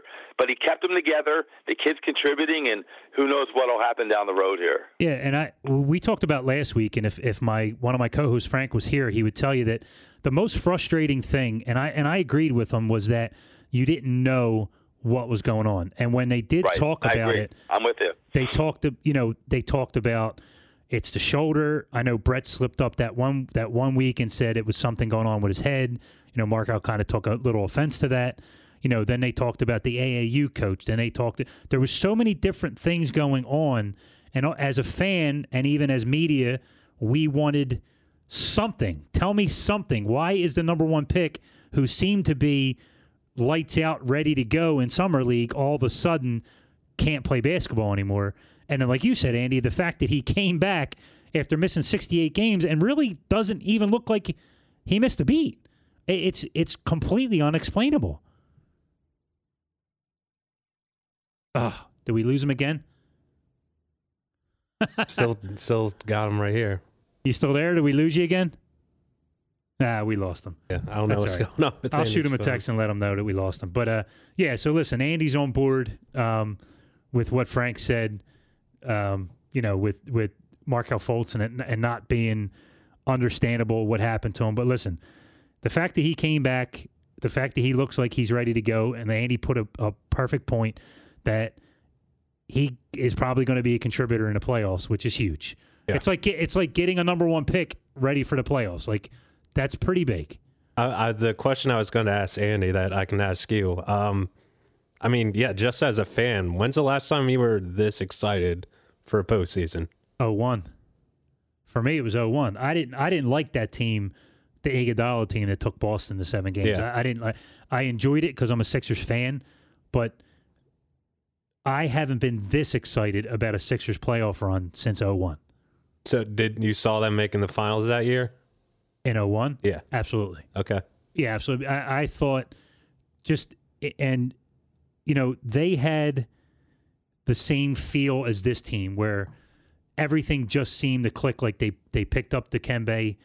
Everything just seemed to click right in 01. And even though the series against the Bucks and the series against the Raptors, you know, were both nip and tuck back and forth series, I thought for sure they were going to the finals that year. I didn't think they were going to beat the Lakers at all. The fact that they gave me at least one game was great, but this team has a legitimate shot that I haven't seen since 01. I didn't think that what was it 08 or 13 whatever that run was. I didn't think that they they, they listen, they beat Chicago without Derrick Rose. Yeah, 20, then- 2012. Right, 2012. So then and then they beat Chicago without Rose and Joakim Noah and then went on to play Boston who at that point those guys were you know clicking. They took them to 7 games, great. I didn't envision them even getting out of the first round. So if D Rose doesn't get hurt, they don't even get out of the first round. And all the fans aren't going back to, well, in 2012 they took Boston to seven. You got to look at what happened there. The Bulls lost their two top players, one being an MVP. Yeah. Derrick Rose is MVP that year. Yep. So let's not act like Iguodala, Jrue Holiday, and Thaddeus Young were going to make this extraordinary run, and guys like LeBron were going to sign here because of that. That's why you did what you did. This is the first year since 01 that I think they have a legitimate shot. It, I, I don't. I think this has to be like before the postseason starts. The most excited Sixers fans have to be since they won. To be honest, because like just because nobody saw coming this soon, like you know these guys are sure things. Um, because I, I mean, when you look at that 01 squad, it's probably one of the worst teams to make the Oh, finals. by far. They, Yeah. had, they had one surefire player and a bunch of role players. Yeah. You know what I mean? And this year you have two legitimate stars. And going back to what you said as far as it being unexpected, it's that and it's also it's validation for all the Hinkyites. Oh, it's yeah. validation for all the processors because now you go, we could have this could have turned horrible and then everybody would have said, see, that's not how you win. But the fact that it's turning the way you expected it is making all the the Spike Eskins and all the all the processors go, see, this is how you're supposed to win in the NBA. The NBA li- lends itself to this being the way that you win, and it's working, and it's making all those guys feel great. I mean, the, the the thing with the process is like, do you want to be mediocre for another decade? No. No, as a fan, I didn't. You know what I mean? I was I was tired of it. Listen, it, it's nothing makes me feel better than to talk about playoff basketball. It's been a long time in this in this town. It makes me feel great. Thinking you can win a series, Right. Specifically, I can't wait to see the Sixers flags flying on the cars. I can't wait to, for the Wells Fargo to be hopping. You know, the next whatever eight, nine, ten years with these two guys and whoever else you bring in here, it's going to be fun. What we're going to do is we're going to take a real quick break, get our bearings back together, get our technical issues back together, and on the other side, we're going to have a couple hosts from Wildfire Sports own shows to kind of give their feel of the Sixers and what this season has meant to them. Tune in on the other side. You're listening to 215 Live on Wildfire Sports. If you're considering buying or selling a home in Philadelphia or surrounding areas, then for all your real estate needs, contact Louis Reyes from Weichert Realtors at 267 648 7123. That's 267 648 7123. The key to his success is always putting his clients above all else. Contact Louis Reyes now at 267 648 7123 for a no obligation consultation and let him show you your possibilities. Let me ask you a question. Do you have a project at your house that needs to get done, but you're not sure who to turn to to help you out? Maybe you already started a project, but you're not quite sure how to finish it, and now your house is all messed up and you're stressed out? Well, here's what you do give our friend Chuck Reed, the handyman, a call. No repair or project is too small. Chuck will make your dream project a reality. Give him a call at 215 672 8875 or email him at handymanservices08 at comcast.net. If you're Northeast Philly, Bucks, or Eastern Montgomery County, give Chuck Reed the handyman a call. Once again, it's 215 672 8875 or email him at handymanservices08 at comcast.net. Why are you taking pictures of your receipt, Jim? I'm earning cash back, Steve. By taking pictures of your receipt? I don't get it. Let me explain. It's a cool new app I downloaded called Wabee. I earn cash back when I eat, shop, or play at local places in my area. Just shop, snap, cash back. Shop, snap, cash back. It's that easy to use? Yep, I just downloaded the app, created an account, then I shop at a Wabee merchant, snapped a picture of my receipt, and within 48 hours, I had cash back in my Wabee account. That's it? That sounds too easy. It is. I've received 5%, 10%, 20%, or even more cash back on my purchases from merchants on the app. Even better, I can earn more cash back when I share the app with my family and friends. I just send them an invite through the app using my referral code. Do me a favor and send me an invite. Absolutely. And it's crazy how quickly Wabee is expanding in the U.S. Wabee sounds like an amazing rewards program. Go and like their Wabee page on Facebook. That's Wabee, W A B E E. And if you're a business owner, check them out at wabee.com. Shop, snap, cash back. Now you got it. Download the Wabee app today. Use the referral code Wildfire in all caps and become a part of the Shop, Snap, Cashback.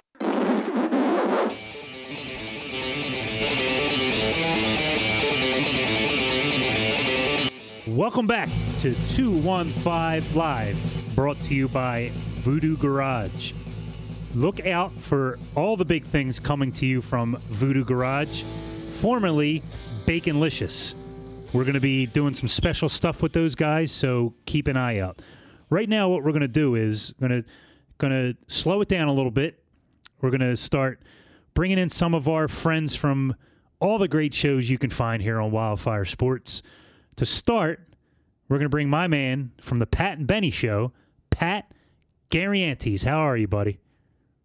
I'm doing well, John. Can you hear me out there? Can I, you hear me? I can hear you, pal. I, I didn't butcher your name too bad, did I? Nah, man, that was perfect. That was flawless. Hey, I was stressing all day trying to like repeat it over and over again to make sure I got it right. You know what I mean? I feel you, John. Hey, just trust the process, man. My man. See, I, lo- see, I, I, I love you already, Pat. All right, so listen. So the reason I, I am going to have you guys come on um, is is obviously we're experiencing a magical basketball season, one that um, not everybody expected. You know, for them to be in a position that they're in. Um, you know, third seed in the East. We talked about they're actually fifth fifth fifth overall in the whole NBA in wins. Um, Yeah. so, as a fan, and I and I know you're you're a, a Sixers guy, what did this season uh, mean to you? Like coming in, where did you have them um, kind of fitting in this season? And now that now that the season's almost over and you see where they're heading, what does this mean to you? This run?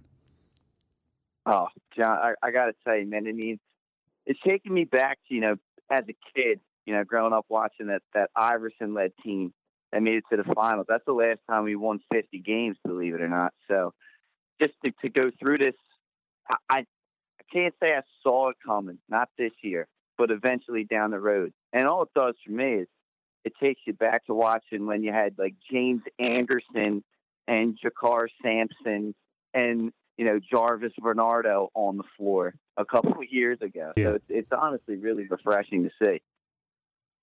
What? So it before the season started, where did you have them fitting in as far as wins? Like what? what you know, Embiid was going to be on load management, Yeah. minute restrictions. It's going to be Ben's first year. Dario was going to, you know, only had one year under his belt. You didn't really know what you're going to get from Fultz yet as a top pick. Where did you have them sitting um, as far as wins concerned?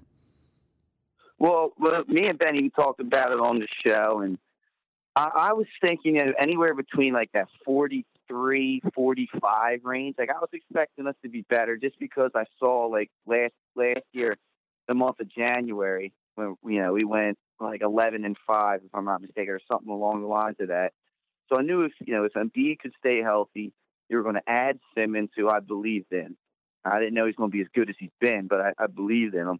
I figured we'd get, you know, a, above 500, maybe that sixth seed, seventh seed in the Eastern Conference, if everything went the right way. My partner Benny, though, he, he actually went on the line and said if everything broke right, we'd be the three seed in the East. So it's kind of wild that he's the one that ended up being closer than than I was. Delaware's own Benny, right? I tell you, man. Yeah. hey, listen, I, whatever his prediction is, he nailed it, so I'm happy with it.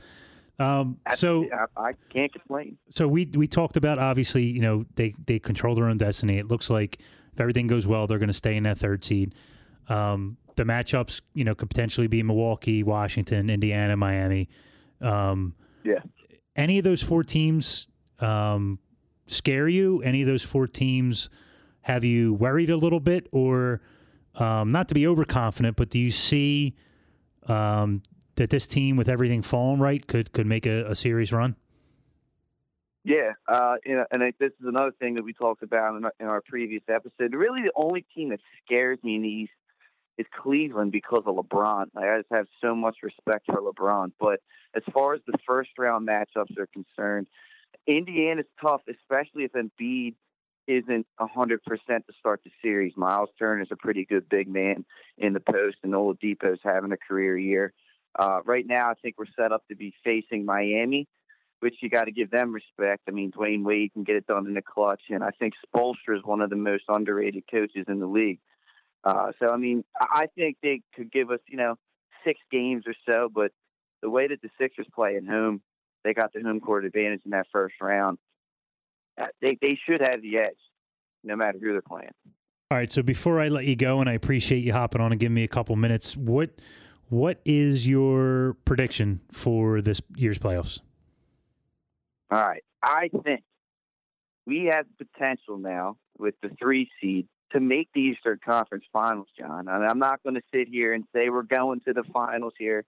Got a lot of respect for LeBron and these guys, but I think they got a favorable matchup in the first round, and then it's set up. You're facing, you know, a really injured Boston team, obviously without their their top two players, and and Hayward who hasn't played all year, and then uh, Kyrie being out. So this team has a chance to make it to the Eastern Conference Finals, and who the hell would have thought that right off the jump at the beginning of the year? I, I like what I hear, Pat. Before I let you go, can you let my listeners know where to find you, Benny, and the Pat and Benny Show. Absolutely. First of all, right here on Wildfire Sports, John, right here every Wednesday, at 3 o'clock. Follow us on social media, the Pat and Benny Show on Facebook and Instagram, and Pat underscore Benny Show on Twitter. My man, that's Pat Gariantes from the Pat and Benny Show. They are a brand new syndicated show with us here at Wildfire Sports check them out every week and hop on their social media, give them a follow. And uh, Pat, thanks for giving me a couple minutes, my friend. Appreciate it, John. I'll talk to you, man. All right, brother. Take it easy. All right, see. I like it. I like it. I like the uh, Spoelstra point too. Of course you do, because we argued that last week, and I, you're an idiot for saying Spoelstra's underrated. I think, he's, I think he's a I dope. don't think I'm an idiot. I think he's a dope. The hell is wrong with him? Because he was handed a golden opportunity with three Hall of Famers, and just managed to make it work. You can't tell me he's an underrated to coach. manage, dude. Get out of here. So we're we're just waiting to get our next guest on the line. Um, we had Pat from the Pat and Benny Show. Up next, you know him, you love him, we all love him. You know him as Avalon Bryan from the Santa Boone First Podcast. AB, what's up, brother? Hey, John, how are you tonight? I'm doing fantastic. Thank you so much for uh, giving me a couple of your busy minutes. I know you had a lot going on tonight. Anytime, you know that, that second grade sing takes up a lot of the night. You know what can I say? You've been there, My man. but they knocked it. The Butler Bears knocked it out of the park, so it's all good. Good, good stuff. So, listen, I, I got guys coming on, um, you know, representing our Wildfire Sports shows, and and I know you're on an Eagles podcast, but I also know that you're a partial season ticket holder and a Sixers fan like myself. So, I wanted to get your opinion. Um, obviously, you know, I just talked to Pat and I asked him, you know, we're we're in a in a magical season right now that nobody saw coming, um, as far as wins, as far as positioning, as far as potential. What, where did you sit when the season started, as far as um, outlook, as far as wins? Where do you thought this team could go? And obviously, they've exceeded your expectations. But where did you sit at the beginning of the season, in your opinion? You know, if you go back to it, um, and, and I'm just being honest, and I'm usually way off with this. I mean, I picked the Phillies at 88 wins this year, and obviously that's not going to happen. My number for the Sixers was 50. I Wow. really thought this team would come together. I believed in what Embiid was going to bring to the table. And, you know, I said it on one of our Santa Boot First podcasts. I think when it's all done and said, Embiid, Joel Embiid could go down as the best Sixer ever to wear that uniform. It's it's not. It's definitely not out of the realm of possibility, Bry.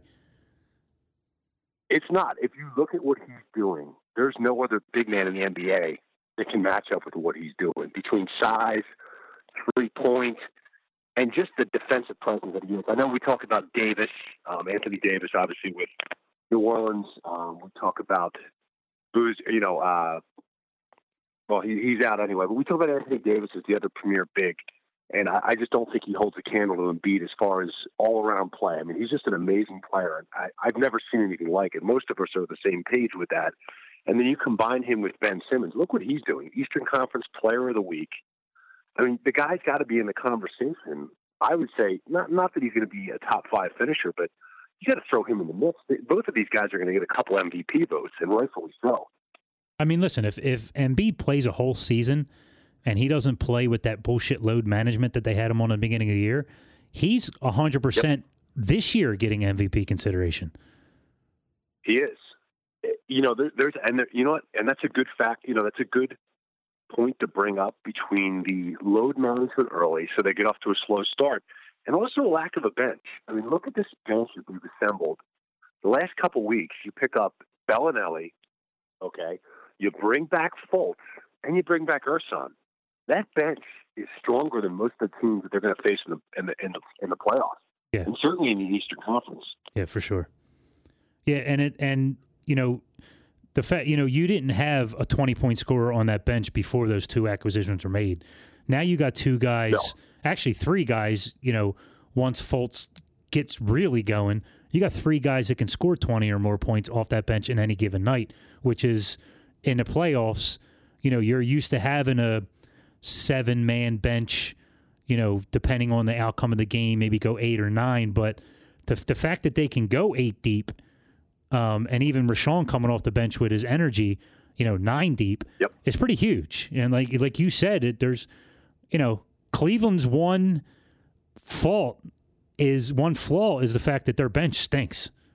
So you yeah, know, I mean, there's they're a six deep team, right? I mean, you go, what do you go, J.R. Smith, and good luck after that. Um, Larry Nance Jr. I mean, they're, they're not a strong team. No, and they don't have any size. I mean, the Sixers team between their shooting, like think about it, they have four shooters. They, they can come in at any minute, knock down a jumper between Covington, Redick, Belinelli, and Ersan. And then you've got the size that they have. Don't forget about Dario, but you've got Dario, Embiid, and Ben's. That's a matchup nightmare with the Eastern Conference. So, with all that being said, and and before we we wrap up here, what is your now? Obviously, you know Boston's banged up. Um, you know they they control their own destiny. They're probably going to end up walking away with that three seed, which has them avoiding Cleveland until the Eastern Conference Final. You know the four teams are going to be under them: Indiana, yep. Miami, uh, Milwaukee, and Washington. Is there a team one under in that four under them that you worry about? And two, if everything goes right, do you see this team making a deep run? You know, it's it's weird. If you look at their matchup with the Heat, for whatever reason, they've lost their last two games to the Miami Heat, and the Heat are playing the Thunder tough tonight. I mean, it's kind of the last hurrah for Dwyane Wade. Dragic is playing a really good season. You know, and they've got two big guys that can probably give Embiid some trouble. Um, you know, with with Olynyk and with Whiteside, but you know, I don't I don't look at them as anything more than than 12 fouls um, to take on Embiid. So I don't really see them having a problem in that first round. Um, I think where they run into trouble could be Toronto. I, I think Cleveland. I think I know Ben. I know LeBron's playing out of his mind right now, but come playoff time, I don't think he's going to have enough to carry that team. I mean, it's just going to be him alone with no second act. I, I just don't see them. I, I could see Cleveland going out early, um, and by early I mean second round.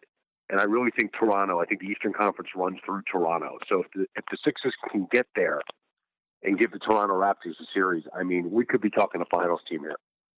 Uh, I love it. I love the sound of that. As a as a season ticket holder for the last fifteen years, I really love the sound of that. To tell you the truth, because I've seen a lot of bad basketball in those years. Um, oh bef- my god! Yeah, unbelievable. Bryan, before we let you go, where can my listeners find you and Santa Boot at? Well, John, you can find us on Saturdays on obviously on Wildfire Radio or WildfireSports.com. We are on at four o'clock. You can find, us at Santa Boot First on the iTunes Store. And you can find me at Avalon Bryan with a Y on Twitter, and and obviously appearing throughout the uh, Wildfire Sports uh, programming. Listen, when you get AB Avalon Bryan on the team, you got to spread him as thin as possible. You know what I mean? Listen, John, it's a pleasure to be here. And, and one thought for you when the process started, remember what we started with? And who, you know, the guy I thought about that I didn't want to let go of was KJ McDaniels. And look where we are now. it's crazy. Yeah, pretty nuts, isn't it? It's out of the league. yeah, exactly. It's it's unbelievable. All right, Bryan, I really appreciate you hopping on, giving me a couple of your minutes. Like I said, I know you were you're busy tonight, so I appreciate you uh, giving us some insight to my fans. I, I really appreciate it. Anytime, brother man. I'll talk to you soon. Thanks, pal. See you later. That's Avalon Bryan from the Santa Boot First podcast here Saturdays at four o'clock, only on Wildfire Sports.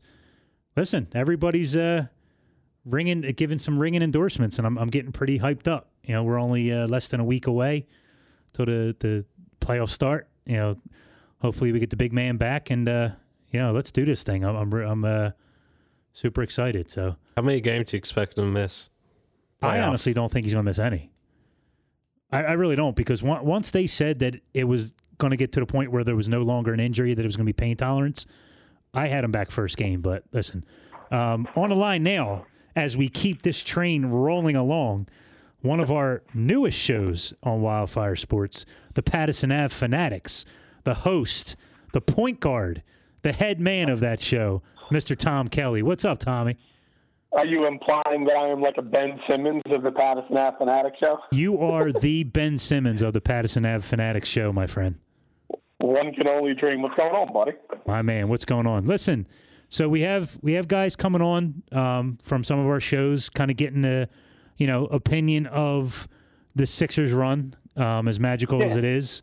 Um, obviously, you know, as diehard as we are, we never expected what they're doing and and how they're doing it. As a fan, Tom, and as the season began, where did you see this team with all you know the the number one pick and Ben starting this year and and all the different things that went on? Um, you knew Embiid was going to be on load management. Where did you Yeah. see this team at the end of the year? What what kind of expectation did you have?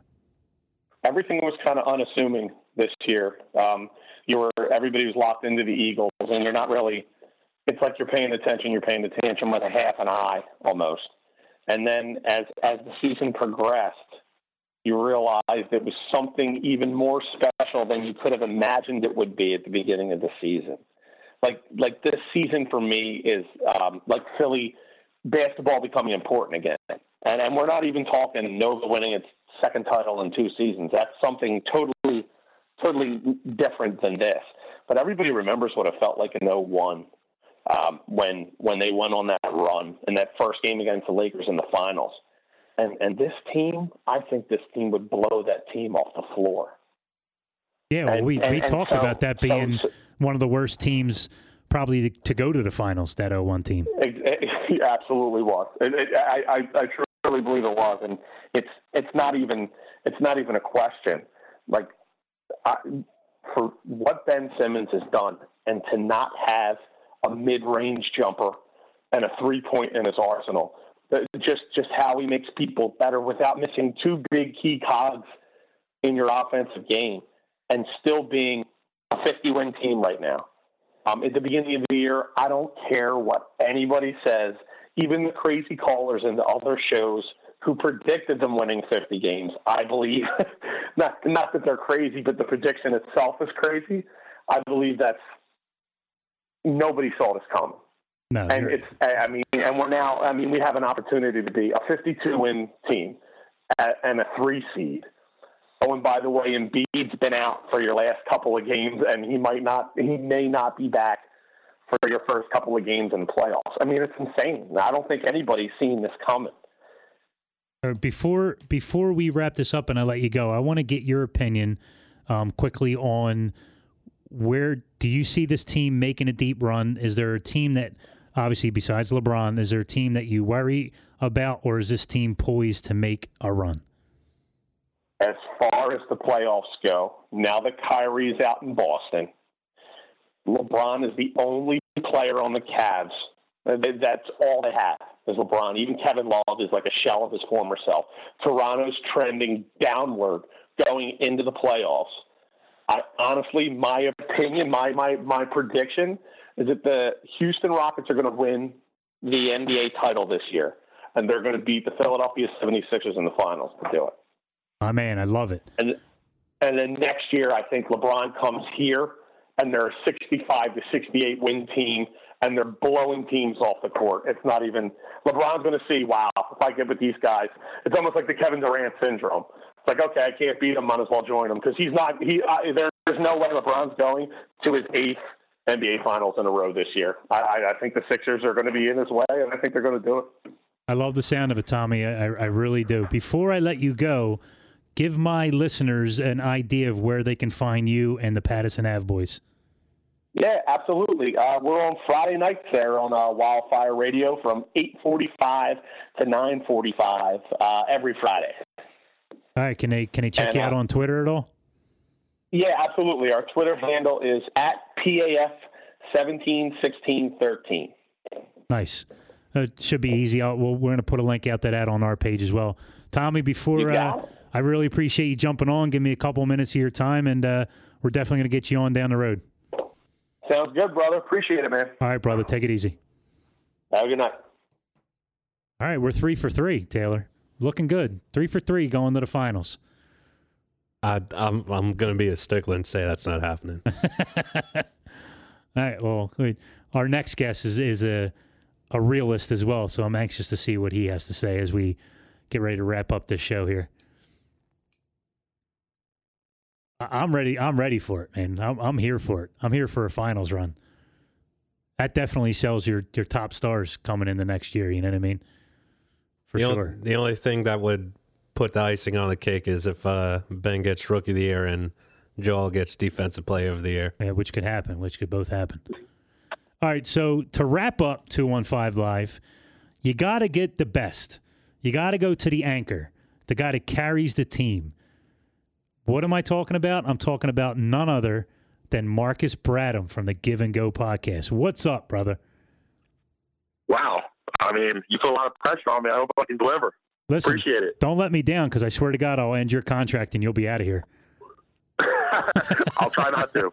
nice. So, so real quick. So I got guys coming on, just trying to get their their quick opinions on you know this Sixer season. You know the fact that they've Right. exceeded everybody's expectations, um, and I just want to get your idea of of where you kind of saw them in the beginning and and where you kind of see them going in this playoff run. Well, my my thing was I was around 43 games that I thought they could win, and a lot of that was based around Embiid and him playing 55 games. I thought I was those 55, they win 35, and then hopefully can get eight without him. Well, Joel Embiid's played more than 55 games, so you're getting more.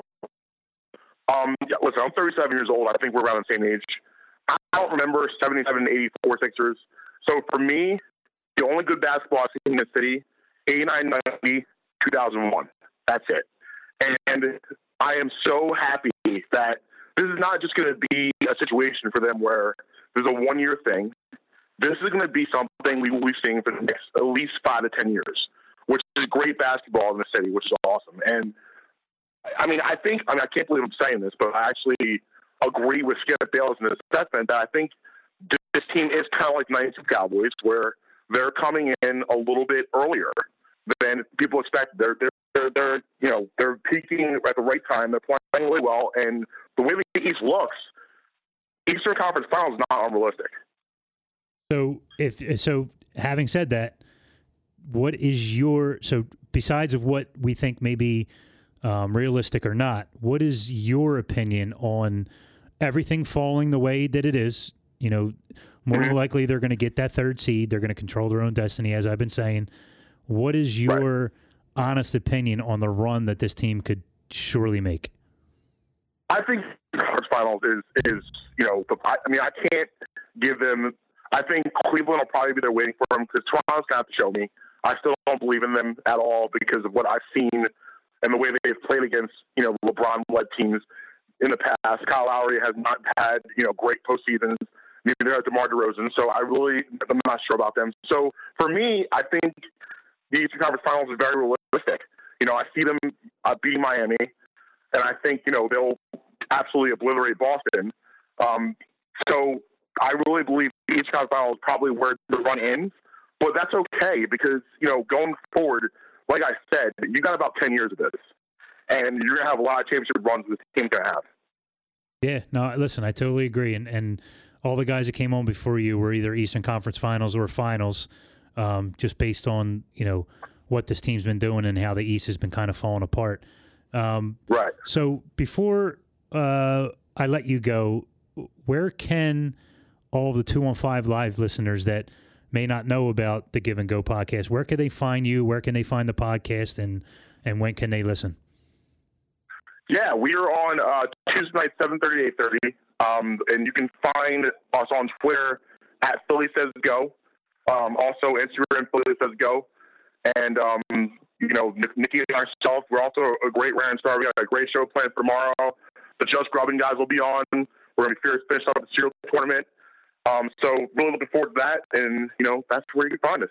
Awesome. Mark, listen, I appreciate it. I know it's uh, late. I know you had a busy day today. Um, so I appreciate you giving me a couple minutes of your time. And uh, we'll hey, man, anything for you. We'll def- I appreciate it. We'll definitely get you guys on and, and do a little uh, collaboration later on down the road. Look forward to it, man. Take care. All right, brother. Thanks, Mark.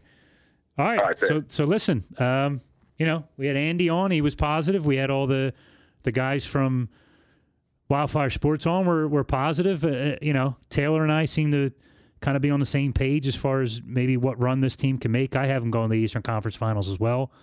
Um, but yeah, listen, it's it feels like Marcus just said. It's real good to have good basketball back in the city again because although everybody says it's an Eagles town, this is just as much a basketball town as it is a football town. So Sixers are an easy second. Easy. It, it's going to be a, great time over the next couple years watching this team um, do what they got to do. So that is going to about wrap it up. You hear the music. Um, we're going to be back next week with the full boat. Everybody's going to be back, ready to rock. Um, hopefully, we're talking about a nice Sixers playoff win. And uh, until then, check us out at underscore 215 live on Facebook, Twitter, and anything Wildfire Sports. You're listening to 215 Live on Wildfire Sports. See you next week.